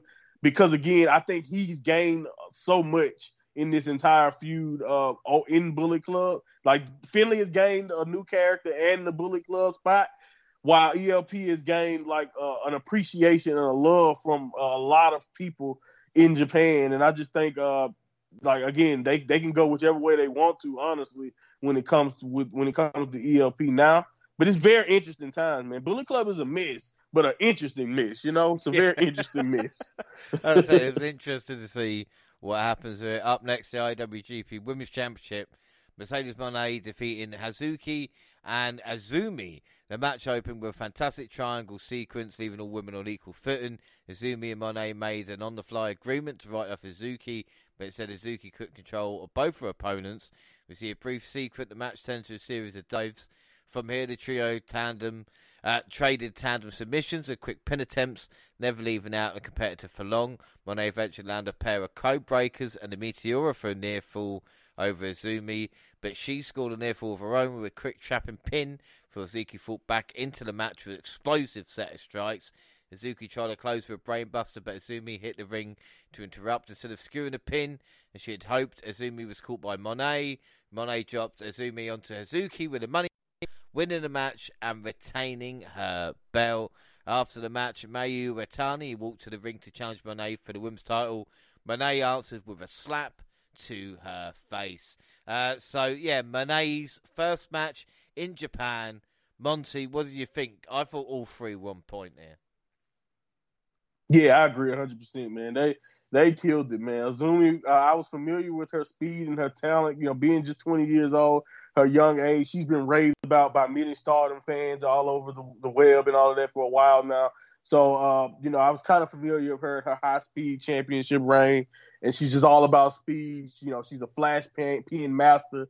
And then Hazuki, this is my first time kind of watching her. So, again, I was kind of learning more about her, but she kind of snuck her way into this match of her performance uh, in a recent match that she had with Azumi, and also in this match, I thought she just fit in really, really well. You know, the format and the pace that they worked at were really, really good. We were in for a treat. I think Chris and Kevin did a really good job giving us background information about Azumi and Hazuki, helping you understand their style if you were unfamiliar with them.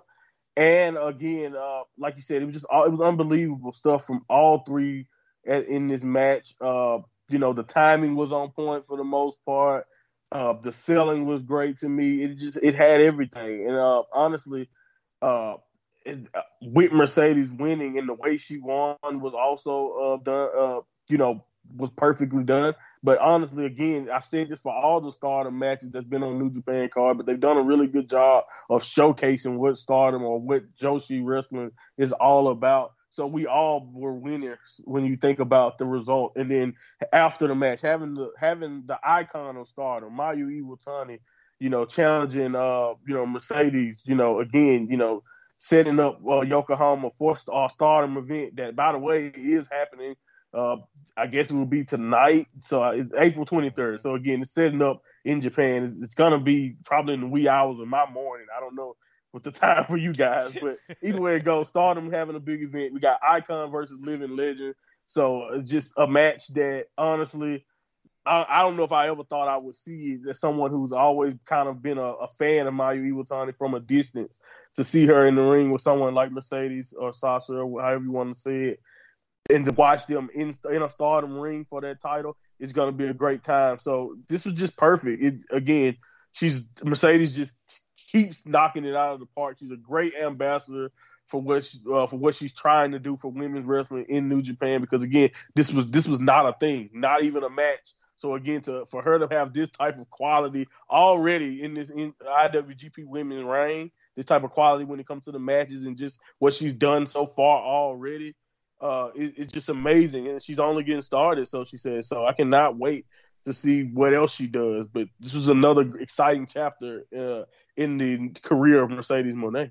Yeah, I think the only thing that caused Monet any trouble was her train in the entrance. You know, I think apart from that, she looked like a duck to water. Like I said, all three yeah. on point. Izume with a fly and the elbows by Azuki. Like I said, Izume as well, like ten year veteran, been twenty years old. Like started at right, ten, twenty years old.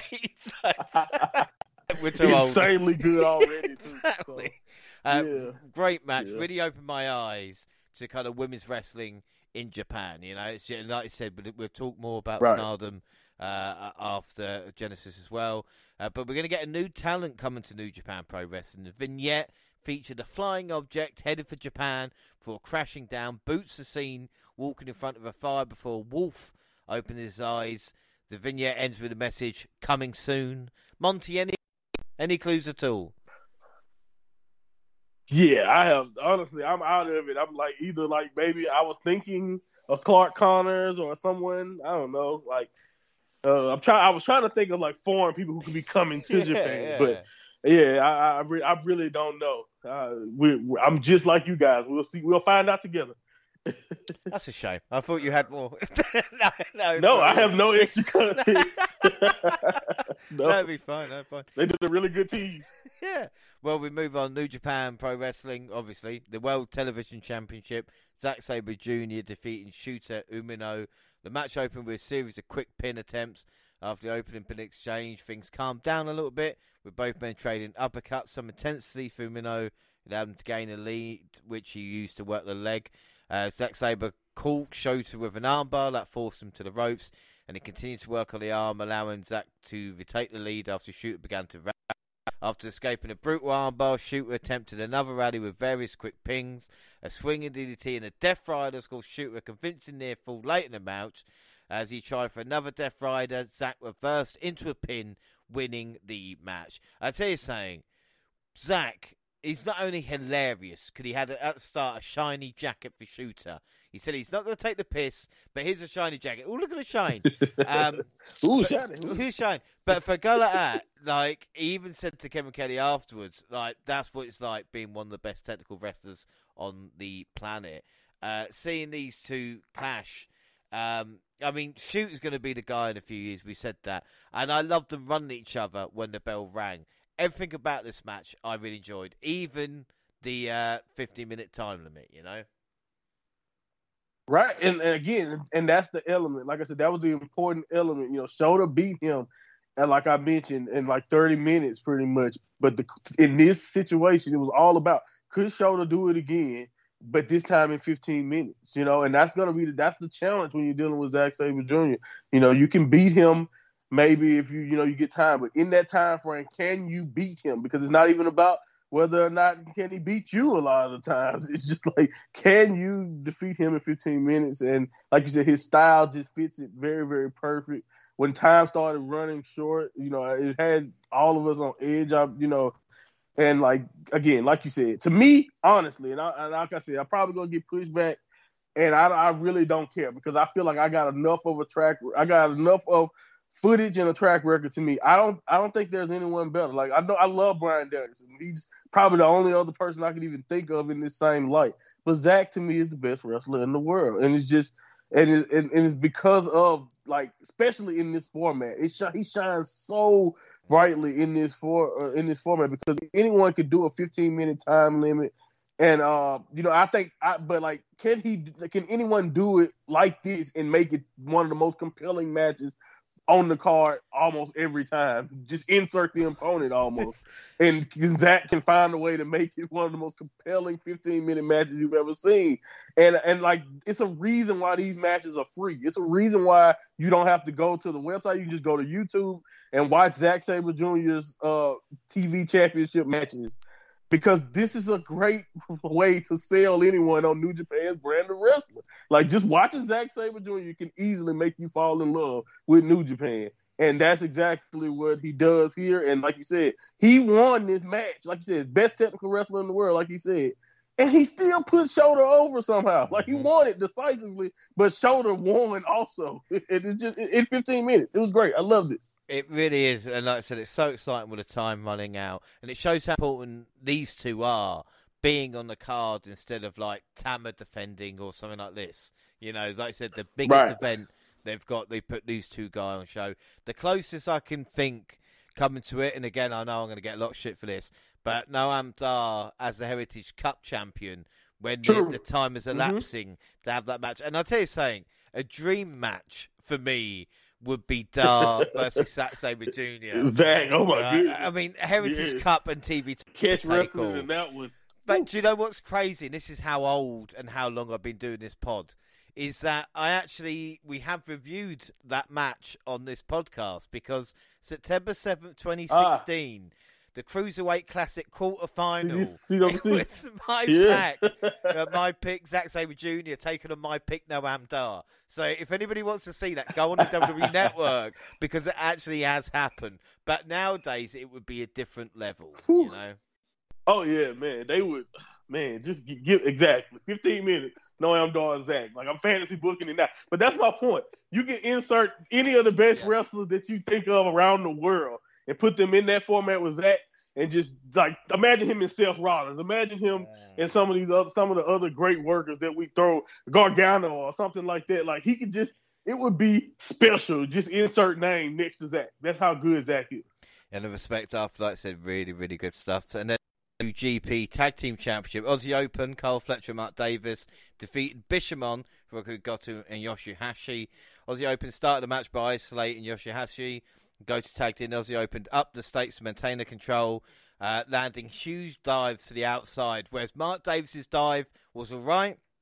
Kyle Fletcher, in one of probably one of the sickest bumps that I have seen, bounced off the kind of blue barricade as it was, and immediately bleeding, having to have a head wrap as well to continue on.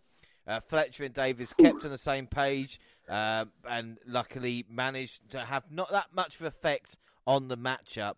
Uh, got it tagged in, he began to turn nah. things around, sending Davis to the floor. He dropped Fletcher with a lariat and a back drop. It seemed every time Fletcher would take a move, I was wincing at this point. uh, Fletcher escaped, but Goto persisted, dropping Fletcher with GW, GYW make the save. Another save from Davis allowed Fletcher to score near full to clear the ring of Yoshihashi. Aussie Open hit a double lariat, and at this point as well, and again, the crowd, the crowd here were on their feet shine yeah. for Aussie Open. They were ready Open. for this. You know, I'm thinking Bishamon were quite popular. They're not right here. Like I said, whether it will be due to what happened to Fletcher showing that fighting spirit, or just Mark Davis with his run.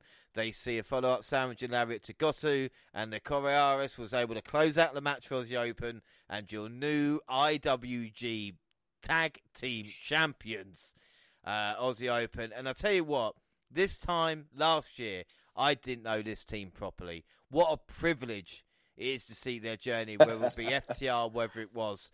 Credit Bishamon Right. This was fantastic, wasn't it? You know, come on. I know I love my tag team wrestling. I know I love Pretty Deadly. I know I love Usos and stuff like. But this was again another different level. Bro, man, this was insane. Like I said, after the New Japan Cup and leading into this, Aussie Open was really like honestly, I was like, give them the world. I don't care. Do whatever you have to do. They are too damn good. Just just let them represent New Japan as the best, one of the best tag teams and yeah, this like you said, just another showcase of just how special they are. And you know, uh, like you said, they're just undeniable. I think Kevin Kelly said it a couple times. They're they are, and that's a great explanation for what Aussie Open brings to the table. They're just undeniably good, and uh, it was just a banger, man. This is like what like you know, Sheamus's catchphrase. This is the definition of it. You know, Aussie Open. Uh, honestly, this is their greatest match to me, or at least right up there with FTR.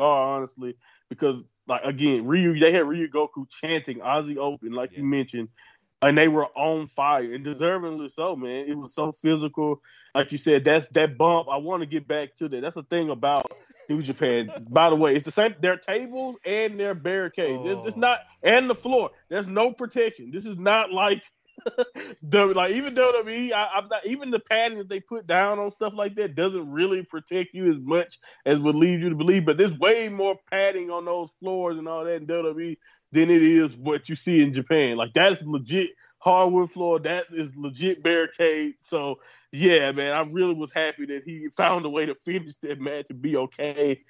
And uh, again, honestly, like you said, Bishamon was popular and they uh, was also good here too. But it was just it didn't, really matter. Aussie Open was just too much for the for the former champs here, and to have that crowd, to have all of us like anyone like me watching, losing my bleeping mind, also watching it. And guess what? They they they they hammered it home even better because by the end of it, they said 15 minutes, 15 minutes. So that they had a, crafted a special, like instant classic level tag match to me in all in less than 15 minutes, pretty much, because it, it, wrapped up in about 15 minutes. So yeah, this was just really, really good. I, I like you said, I put Instant Classic down. I, I yeah, I can't say enough about it. Aussie Open is great. There's an expression in wrestling. I'm gonna talk about it in a bit, but it's like it's blood, sweat, and tears. And this match had it all because we didn't even mention. I didn't even mention the kind of emotion from Kyle. You know, the embrace between yeah. Kyle and Mark, showing how much it means to get to the top of the mountain, irrespective if they lose the titles in a you know month or so, whether it was. At this moment, the crowd wanted it. Uh, you know, the people at home wanted it, uh, and you could see what it meant. And there was a lovely moment between Kevin Kelly and Kyle Fletcher as well at the end, because mm-hmm. you, you got to remember these guys are traveling. You know, like we talk about uh, back in the day. You know, tours of Japan. These guys are traveling to Japan and staying there for mm-hmm. you know a couple of months doing a tournament home. So especially when Kyle Fletcher is what 23, 24, a young guy, Mhm. Kevin Kelly, who's been doing this business a long time, you know, especially when he speaks the language, will be a support system. And I just love that doesn't get spoken enough, you know, when it comes to this kind of because it is like this romance of Japanese wrestling. Because when you're there, you're all in to it, aren't you? You know, and I think Right, that's, right, that's what right. we saw here with the connection between Aussie Open, the crowd, the commentary, and everything going on. It was if you if you haven't seen any of these matches, this is the match to go and watch. You know, because like I said, the amount of good tag teams there are, Monty, as we've spoken about, where it will be NXT, WWE, AEW. It's it's Mhm. it's it's a wonderful time to be fan of tag team wrestling. I don't think not since you know, and I wasn't I'm not an old to remember, but you know, the mid eighties did we have this kind of plethora of great teams that we have now, you know? Yeah, man, and like you said, it's just uh, great teams. Uh, we have teams in like that, you know, who are in these spots too, like our Aussie Open, like you said, just on the cusp, building something. But I think that's the thing. I think it's the dedication to building the tag teams and making it feel important. And I think that's what we see a lot now of, or we're starting to see more, even with FTR. You know, um, now that they've finally got over the Gunns in, uh, in that situation, we possibly can get Aussie Open FTR maybe here at Oh. Forbidden Door too. Yeah. I would be down with that, you know, for them to match up one more time, right? You know, Yeah. and uh, you of course, like we mentioned the Usos and all the great stuff they do. We have Sammy and Kevin in the tag division now. You know, two great individuals, but they fit right in in the, in the division. You know, of course, what the New Day has been able to do over the years.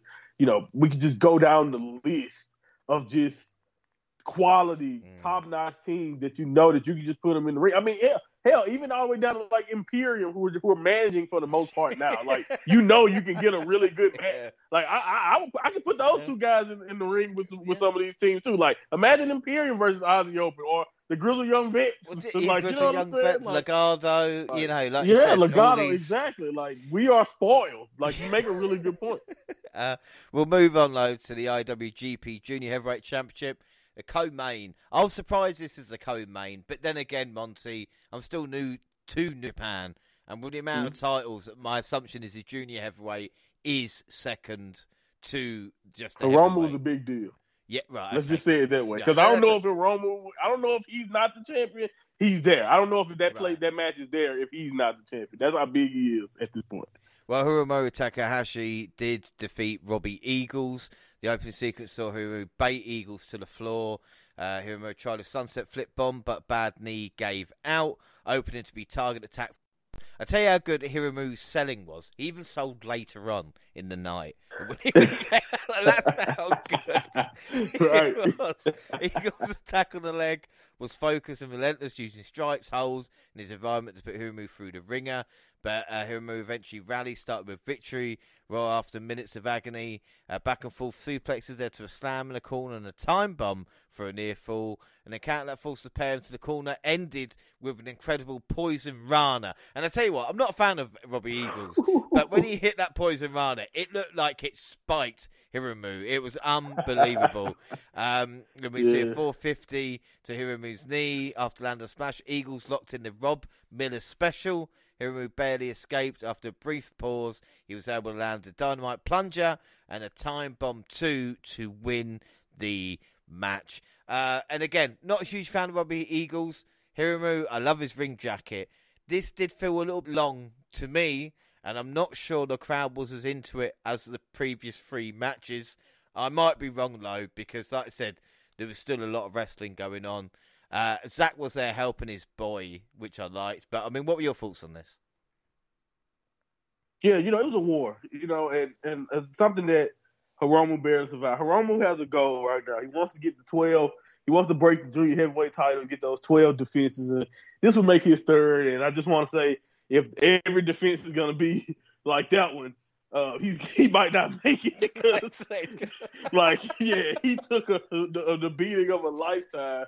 And I think that kind of, I think the fact that he was be, getting beat for so long, that kind of sucked that energy out of the crowd who was just over the moon with the result result right before this. yeah, So yeah, I do agree. It was definitely one of those um, longer. It just it, again, it took a longer time to develop type of match. But it, again, I don't have a problem with Robbie Eagles. Like, there's one thing I know about Robbie is that he's going to go for the Ron Miller special, and I think that if you if you don't like just watching somebody spam move towards the leg and try to like that's one thing I say. He tried to make sure he like I almost didn't want Hiromu to walk again. That's pretty much where he was what he was going for here. But uh Hiromu out prevailing. I think that's another thing too. I think since everyone kind of is along the ride, a lot of people in Japan are along for the ride when it comes to Hiromu's reign at this point. They, because again, all four prior reigns to this reign, Hiromu was robbed of being able to give it a, a, a long shot, whether it was because he lost to Robbie Eagles, whether it was injury.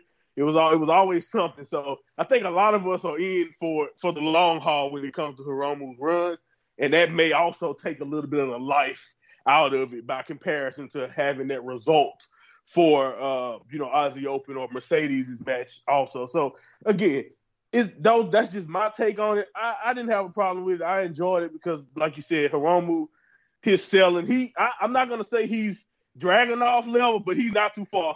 but he, he's not too far from where Dragunov is when it comes to making you feel like he's dying or going to die in the ring. So yeah, Dragunov even mention him. I just picture how red, like how can a wrestler look like he's dying? And right, like everything, like everything that happens to Dragunov, I'm just like, yeah, I don't know, man. Is this is he shooting with me? You gotta, you always. It's like, damn, that was that was a rough one. But this is a really, this is still a strong match. Uh, but uh, like you said, I think this is all about Hiromu's star power and survivability. Is the reason why it was placed here. Well, this is the thing, isn't it? Like even with the crowd seemed quite smart. So what surprised me right. was the you know in the tag match they wanted Aussie Open to win. Uh, they wanted changes, and they probably knew in this one it wasn't going to happen. But yeah, I enjoyed the yeah. story because this is what surprised me in the main event, uh, where I thought, oh, Okada. He, no, the crowd were all Sanada without a shadow of a doubt. Uh, so we did have in the main event Sanada versus Kazuchika Okada for the IWGP World Heavyweight title.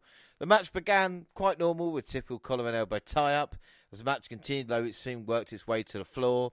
Sanada dropped Okada on the concrete with a barricade assisted DDT, uh, but back outside we see Okada uh, fighting back and leaving Sanada with a DDT.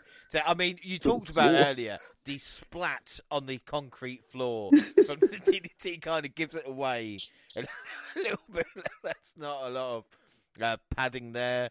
We see Okada with a drop right. kick. Uh, the match wanted back outside, leading to Sanada's dive. Okada blocks Sanada's moonsault attempt, extending his knees. Uh, we see him lead to a pair of lariats and a money clip. And this is again what commentary did really well of Kevin Kelly saying that the money clips there because Okada doesn't even treat Sanada on his level, so he's going to beat him with his B finisher. Which again, you you do see you see that in wrestling, and you don't really think of it elsewhere. Do you know what I mean? Because like you said, other wrestlers, it's like Seth Rollins winning with a pedigree. You know, you go, well, right. yeah, no, I, under, exactly. I completely uh, understand that now. But we see Sanada Okada to a strike exchange. Uh, I should say early on in the match, what I really liked and set the sail uh, was Okada not giving uh, the break on the ropes and, and hitting him with the strike, leaning into you know right. the dark hat, the black hat was there, and he was leaning into it with Sanada, you know, breaks cleaning and everything like this. Sanada reversed mm-hmm. the Rainmaker into a cutter and a pair of moonsaults for a near fall. Okada tried for a landslide, but Sanada turned it to a choke. After dropping Okada, Sanada landed a Shining Wizard, but failed to follow up. Again, great hey. throwback to great moves. Even I got that one, Monty. You see, right? even I was like, oh, yes. there we go. Uh, once he escaped another finish, Okada tried again for the Rainmaker. This time low, and a great reversal. Sanada reversed the Rainmaker into the deadfall, uh, landing Ooh. his new swinging DDT variation, which he won every match in a New Japan, uh, New Japan Cup with. Will it keep Okada down? It was Sanada is your new IWGP World Heavyweight Championship, and it's a brand wow. new landscape. Monty, what are your thoughts?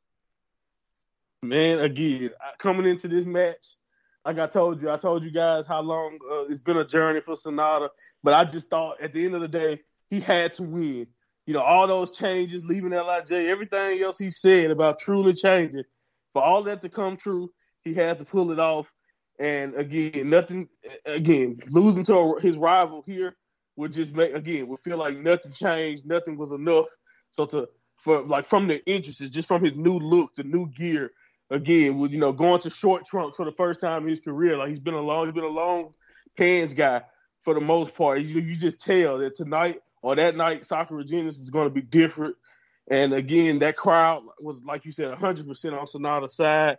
You could tell everyone wanted this to be the night that Sanada was crowned.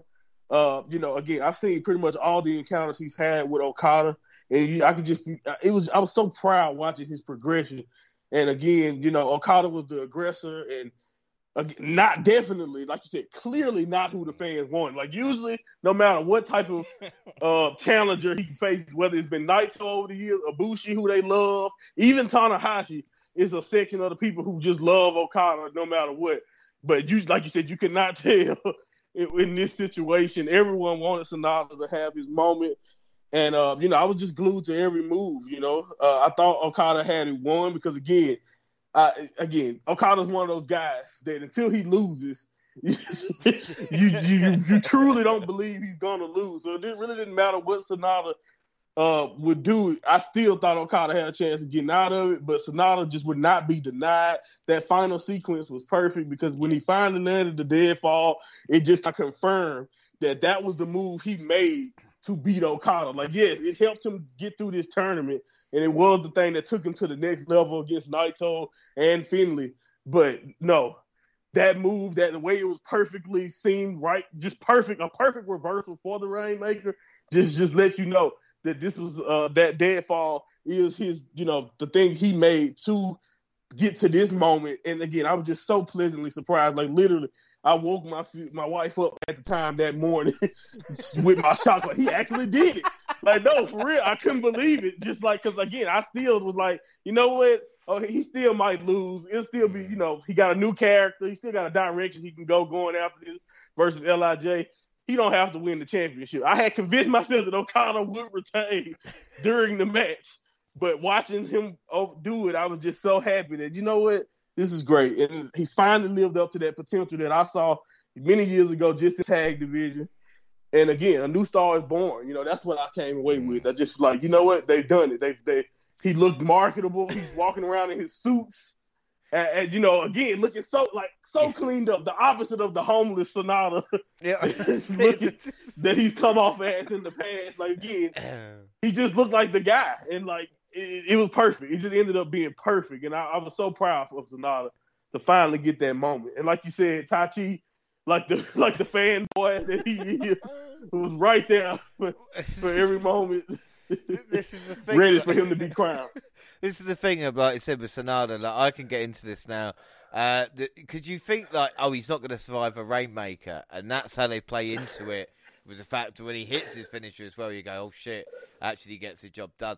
Okada doesn't need the title. Like you said, nope. Like, he's such a big star. But he probably will be champ again and probably headline Wrestle Kingdom next year. But it's not, right. you know, like you said, this is make or break for Sanada. Not since JBL, I don't think, has this happened to a wrestler in such a way. You know, yeah. like I said, they've what I will say though, and again, this is not taking anything away from Sanada. This is not taking away. We've talked about the you know Jay White leaving, uh, and you know kind of what impact that would have. I wonder what would have happened if Jonah had signed with New Japan. You know, like yeah, a, a, a great argument can be made that he that would have been him mm. in this spot. You can make the argument because I honestly, if he would have signed on that's the move to make, honestly, because he's a big evil, foreign, you know, big menace, perfect threat to Okada and guys like Sanada alike. So yeah, it really is true. With Jay White not being there and Jonah, you know, mm. was like did was this something always in the cards? But that's the thing about Gedo's or the way that they book in New Japan that I really always like. You always just one or two, you know, story shifts away or faction shifts away from the entire deck being shuffled. You know, similar to what happened when Naito joined in LIJ and took the world title. He was a guy in, Hontai who was not a world champion, and he became what he is now because they shuffled the deck. Well, you, so it, it just it happens. I was about to say, you think how much New Japan has changed, even in like since Wrestle Kingdom. You know, like mm-hmm. when you think about the groups and the kind of now Sanada, people turn and go, "What is this? The guy with bleach blonde hair?" Like, you know, it, this is completely different. And uh, during Sanada's victory speech, Hiromu walked to the ring. He congratulates Sanada for his win for challenging for the IWGP World Heavyweight Championship. But Kanemaru asked Hiromu for a junior title shot before Hiromu got a chance to challenge for the heavyweight title. Sanada closed the show with a promo uh, after telling Hiromu to politely, you know, if you wouldn't mind, please leave. Away, please leave. Which again uh, is always nice. Sanada closed the show with a promo and a shower of confetti. Just five guys have arrived. Uh, so look at overall quickly. Match of the night for me is tag titles all way long because blood, sweat, and tears. Uh, but again, there were so many. Just it was all fun. I would say. I don't think mm-hmm. there was a mm-hmm. match apart from maybe the junior heavyweight where I felt it a little bit long. I enjoy, and again, it's even the breaks after the match straight into the next one because I have some, you know, right. even if it's four and a half hour card, you think, oh, what they're going to do, and it was just really, really good into another. Uh, MVP of the night for me, well, it's got to be Sanada, hasn't it? So, who's your MVP? What's your match, and what's your rating for Genesis out of ten?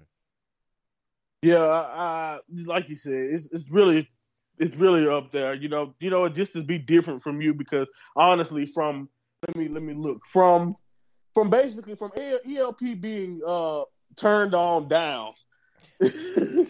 I was I was just in heaven.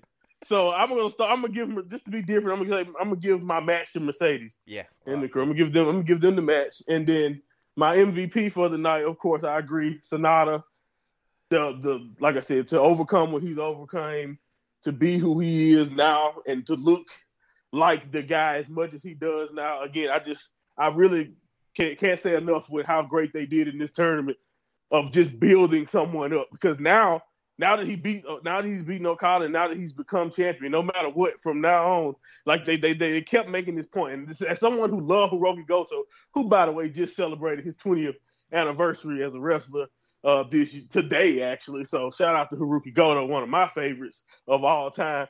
But they kept saying that if Sanada lost that match, he would be Hiroki Goto, which is like I said, someone who was not, was not to become the world champion. But I'm like, come on, man, he's like a Hall of Famer. He just he's not done anything except that. That's the only thing he couldn't do is win the world titles. Chill out on Goto. But again, that's the point. That's how important this was for Sanada. So again, he has to be my MVP. And uh, my overall rating for the show, you know, again, I, I don't want to overrate it because of how sentimental, how much this means to me from a sentimental standpoint but I'm going to give it around uh, a good nine. Like you said, really good time, really good time the entire time. I didn't have a problem with anything that happened on it because this was the closest that I've been to pre-pandemic New Japan 2019, 2018. Some of the best stuff that they were they've been doing because people forget because of how much of an impact the pandemic had on New Japan, just how much of a meteoric rise New Japan was on, you know, pre 2019 and all that, all that stuff and everything that, that happened. So this really had a lot of New Japan fans saying collectively that New Japan is back. This is what New Japan is all about. And this is the reason why I wanted us to review it because even though we've been we've been covering New Japan and you guys have became fans and you're still learning and picking up things, I really thought this show was a great example. You know, Wrestle Kingdom was awesome. It was a, it was a nice first step back out there post pandemic for New Japan. But this show, Sakura Genesis, is the show that really felt like from beginning to, to end what a New Japan pay per view is all about. And I thought, uh, you know, with us crowning a new champion and entering a new era was also a very fitting way uh, for everything to end going into the rest of the year. Because again, we got Best of the Super Juniors coming up, the G1 coming up. So we have a, a, a lot of big time wrestling still left to be done. Forbidden Door 2. So there's a lot of stuff coming up for New Japan. But Sakura Genesis is the first uh, big step in an awesome show that I would like anyone. I would recommend anyone to go check out. Yeah, we're actually. I'm going to give it uh, nine and a quarter for me because there's a bit of everything. You know, that's a really, really enjoyable right. stuff. Uh, and what's even crazier is when you think about the main event as well. Nearly seven years to the day of making his New Japan debut, history repeating itself as Sanada cost Kazuchika Okada the IWGP mm-hmm. Heavyweight title. But what's even incredible about that is that he becomes the seventh IWGP World Heavyweight Champion. So seven is a lucky number when it comes to Sanada. Um, just a couple of quick ones upcoming because, of course, we had to have a deadline at some point. But like Monty mentioned earlier, Mercedes Moné will face Mayu Iwatani with the title on the line at Stardom All Star Grand Kingdom on April 23rd. The champion and challenger recently met a press conference in which Moné attacked Iwatani, and then Mercedes Moné made her first in-ring appearance for Stardom, attacking Mayu Iwatani. It makes me worried about it makes me worried about Mercedes Moné title defense, but maybe I shouldn't be worried too much. Um, we saw. We said Mercedes, well, we don't know. Mercedes Moné says everybody has the price to pay, uh, and of course, we, we didn't even know Mercedes was a hoodie and a wig to reveal the CEO was behind the attack. Uh, we then also have Capital Collision, April 15th, mm-hmm. uh, which was past cut off. The main event of that will be the strong openweight tag team championships, the Motor City Machine Guns versus Aussie Open versus Hiroshi Tanahashi and Kazuchika Okada. Uh, we also will have Kenta versus Eddie Edwards. Uh, and Hiromu Takahashi and Tetsuya Naito versus Sanada and Yoshinori Kanemaru. But we'll fill the results afterwards. Uh, of course, next time we do it. The Forbidden Door is open again. Impact and NJPW the Multiverse United, Only the Strong Survive, was on Thursday, March 30th. Injuries to Josh Alexander, Mickie James, and Will Ospreay pretty fucked it, but uh, don't worry. Tanahashi versus Bailey was the main event. I will be covering it in my Impact review next week. I thought we had enough to catch up on today, Monty, so we will do that. Speaking of Forbidden Door 2, number 2 is happening June 25th in Canada. I've only got two problems with New Japan. Um, too many titles to begin with. I just, I just don't understand, uh, especially with like the strong ones now. You got the strong tag titles, the strong open weight, never open mm-hmm. weight. You've got fucking TV title. You've got US title. Um, mm-hmm. And I tell you what, that's another thing that's really pissing me off. Right, that's the second thing. It's Kenny Omega. All right, because people have a go at parts. There you go part timers in WWE come and win a title and walk away with it. Or some people, I won't mention any names, have said about Roman Reigns ruining the WWE Championship um, because, you know, holding the title. But Kenny came in in January and has done fuck all. He beat Cobb at Dynamite, and yeah. then he posted a On video. Dynamite. Then he posted a video uh, saying he chastised anybody, and he says you've done an interesting four-man tournament. Of course, he's talking about Hiroshi Tanahashi, Will Ospreay, Lance Archer, and Juice Robinson. All four men will face uh, will go through. The winner of that will face Kenny Omega at the Forbidden Door. He said it doesn't matter. I will take my belt and walk into the next Tokyo Dome just as I walked out with the championship. Kenny, just do fucking something because uh, this is what taking. do you know what I mean? It just takes it away. But we've had all this great no, action. It, I, trust me, if it's one great criticism of New Japan, it has been what they've done with the U.S. title every single time. I think Gedo really gets to the point, or whoever whoever makes these decisions all the time when when it comes to the championship. I really think he gets to the point to where he looks at the he looks at his booking sheet, he see the board, he see all these championships, and he's like, you know what? How can I book the U.S. title away from Japan? How can I just get it away? How can I just get it out of the way so I can book the rest of these? because that's what it felt like. It really felt like they gave it to uh, Kenny just so he could do that. I was really hoping that we would have at least, definitely at least more. And I don't know, maybe this got something to do with the uh, the relationship with New Japan and AEW too. Like if you're gonna let Kenny Omega have a belt like that, you know, and then you know, and still carry it around, taking it away from New Japan Television, you could at least have a match more than just one match yeah. that Jeff Cobb had to do all the work himself, by the way, to build, especially in Japan. He was the only one even talking about it. Like Kenny, Kenny never even acknowledged it. It just popped up and, and, announced that he would be fighting Jeff Cobb. So if it wasn't for me watching New Japan and hearing Jeff Cobb promo, there were there was no deal to it. So no one would have cared, even in AEW. So it's like, what's the point, really? So again, yeah, I agree hundred percent. The thing is about too many championships. I was hundred percent. New Japan started that. New Japan's been getting too many championships, like back in 2013. People people been telling New Japan they have way too many uh, belts. So that's one thing. So what the reason why I kind of backed off of it is because WWE and everyone else kind of just followed suit. So now we just have six thousand championships I, everywhere. But at least, so, at least with WWE though, they split it. Like at least they have. Yeah, Raw, at least you got those two SmackDown, brands, but, NXT. You know, but with Japan, it's just. But like, every time I see the, the the Usos still carrying around four championships, I'm like, can we please make this one belt? Well, this is the thing. I hope the strong titles will. I don't know why create the strong championships and then end the program. Like what? Yeah, that's the thing about that. I think that's just a lack of foresight yeah. when it comes to. I don't know why they haven't already merged those belts. Yeah. Or if you're gonna call the, if you're gonna make the open weight, if you're gonna make the strong open weight belt one, just merge it with the never. I, am assuming maybe at some point they're gonna do this. It's gonna be the, it'll be the longest title. It'll be the strong, never open weight. The never strong, strong never strong open yeah. weight TV title championship. right. So I don't know. New Japan doesn't care though. That's just one thing I've noticed. They do not, not give a damn yeah. with how many people tell them how many belts they. they, they do. They just they send do. belts on loan. Like well, yeah, they, yeah. they they really they really. They this don't is care. the thing though, because I you know I have been told how great New Japan is, and like I said, it is pretty good. They have still got some of the problems that other people would have accused other companies of having. You know, whether oh, it be not using the right wrestlers, too many championships, uh, titles not being defended, you know, and stuff like this. But again, it is still enjoyable, and we know what's ahead because we've talked about uh, G1 Climax has been announced.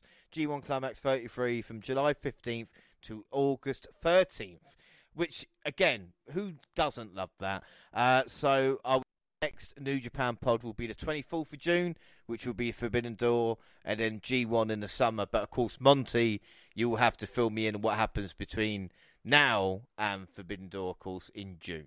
Right. So again, it may best of the Super Junior. We do have uh, coming up Hiromu. It won't spoiler alert, he's the champion. It won't be Hiromu, guys. I know he's done it four times. I know some people are a little tired of Hiromu winning best of the Super Junior. But yes, best of the Super Junior will be in May and it is uh, returning to its rightful position right after the New Japan Cup and Wrestling Dontaku on May 3rd. It's gonna be after that. It's gonna be in May. I, I, I should go get the date, but I don't I don't feel like doing it at the moment. So I will fill you in later on that date, yeah. James. No, I. No, but I again. Uh, but yeah, Best of Super Junior is coming up. Not lumped in with Tag League anymore in December. They're gonna go and figure out who's the best of the Super Junior in 2023 uh, in May and who will be the person to challenge Hiromu. Uh, you know, if Hiromu su- survives Uncle Nobu. So we'll see. So yeah, big big time. And then like, what will be happening? Will we will Hiromu's dream come true on May third at Wrestling Dontaku? You know, and will he finally be the junior heavyweight and heavyweight champion like he always wanted to be? That is his goal and his goal is to one day fight Naito for both belts, uh, even though Naito don't want the junior belt. but anyway, who cares? This is gonna be great stuff all through New Japan. And uh, if you don't, like I said, if I'm, uh, we I will keep you up to date off, you know, the mic and all of that, but also on my podcast, especially for Best of the Super Junior. Uh, in between moving, which I've already filled in my audience that I will be. I mean, I'm, I am moving this month. So I will be doing my best to keep up with all the all, all the mess that goes on in wrestling because we still have backlash, we still have like you said, AEW. Stop. So you know, it never ends. Exactly. That's the one thing about this. It just keeps going. So I can't wait to talk about it with you guys as we continue on. And as like I always say, James, thank you for allowing me to mark out about Japanese pro wrestling Oh, on the podcast for a couple of hours. It's always fun. It's a pleasure. no, like I said, it's nice, different level. I know maybe with NXT it might be the other way around, you know, not 60 40, so to speak, but I know this one, you know, people will obviously say I talk a lot, but again, it's nice to kind of break it up every now and again. Uh, but that is it. Like I said, it is great show today. Don't forget, don't forget, across all social media. Twitter at the WNR Podcast. I'm at the WNR JR. You can find the entire WNR team on the Twitter banner. Monty, where can people, uh, if they if they haven't had enough Sakura Genesis, people go to listen to more from you talking about. right, you can go to at Mind Monty Paul. You can get more of my takes, like you said, on Sakura Genesis. Also, you can go to Mind of Monty on YouTube. You can subscribe and you can check out whatever clips I decide to upload. That may be my my my best format that I may try to lead on for the next few weeks. Then you know that might be better than my podcast with everything that I have going on. So definitely keep your eyes on the YouTube channel. And you know, like you said, click those links, show us some love. Shadow that down also on Facebook and Instagram, across all Google platforms. So this email at podcast at gmail.com. YouTube and podcast. We have all latest clips and podcasts got the same time on YouTube. Do SoundCloud on your phone, also Spotify and iTunes. We can download, subscribe, rate, and review there. So that is it. So next episode, next weekend, and it will be me tackling Impact Wrestling. Find out what happens when a man leaves three months of Impact to review how what mood will I be in? Uh, we've got no surrender, sacrifice, and rebellion. Uh, so it, it's going to be like five cool. hours. So I hope everybody yeah. enjoys it. Shout out to Mickie James.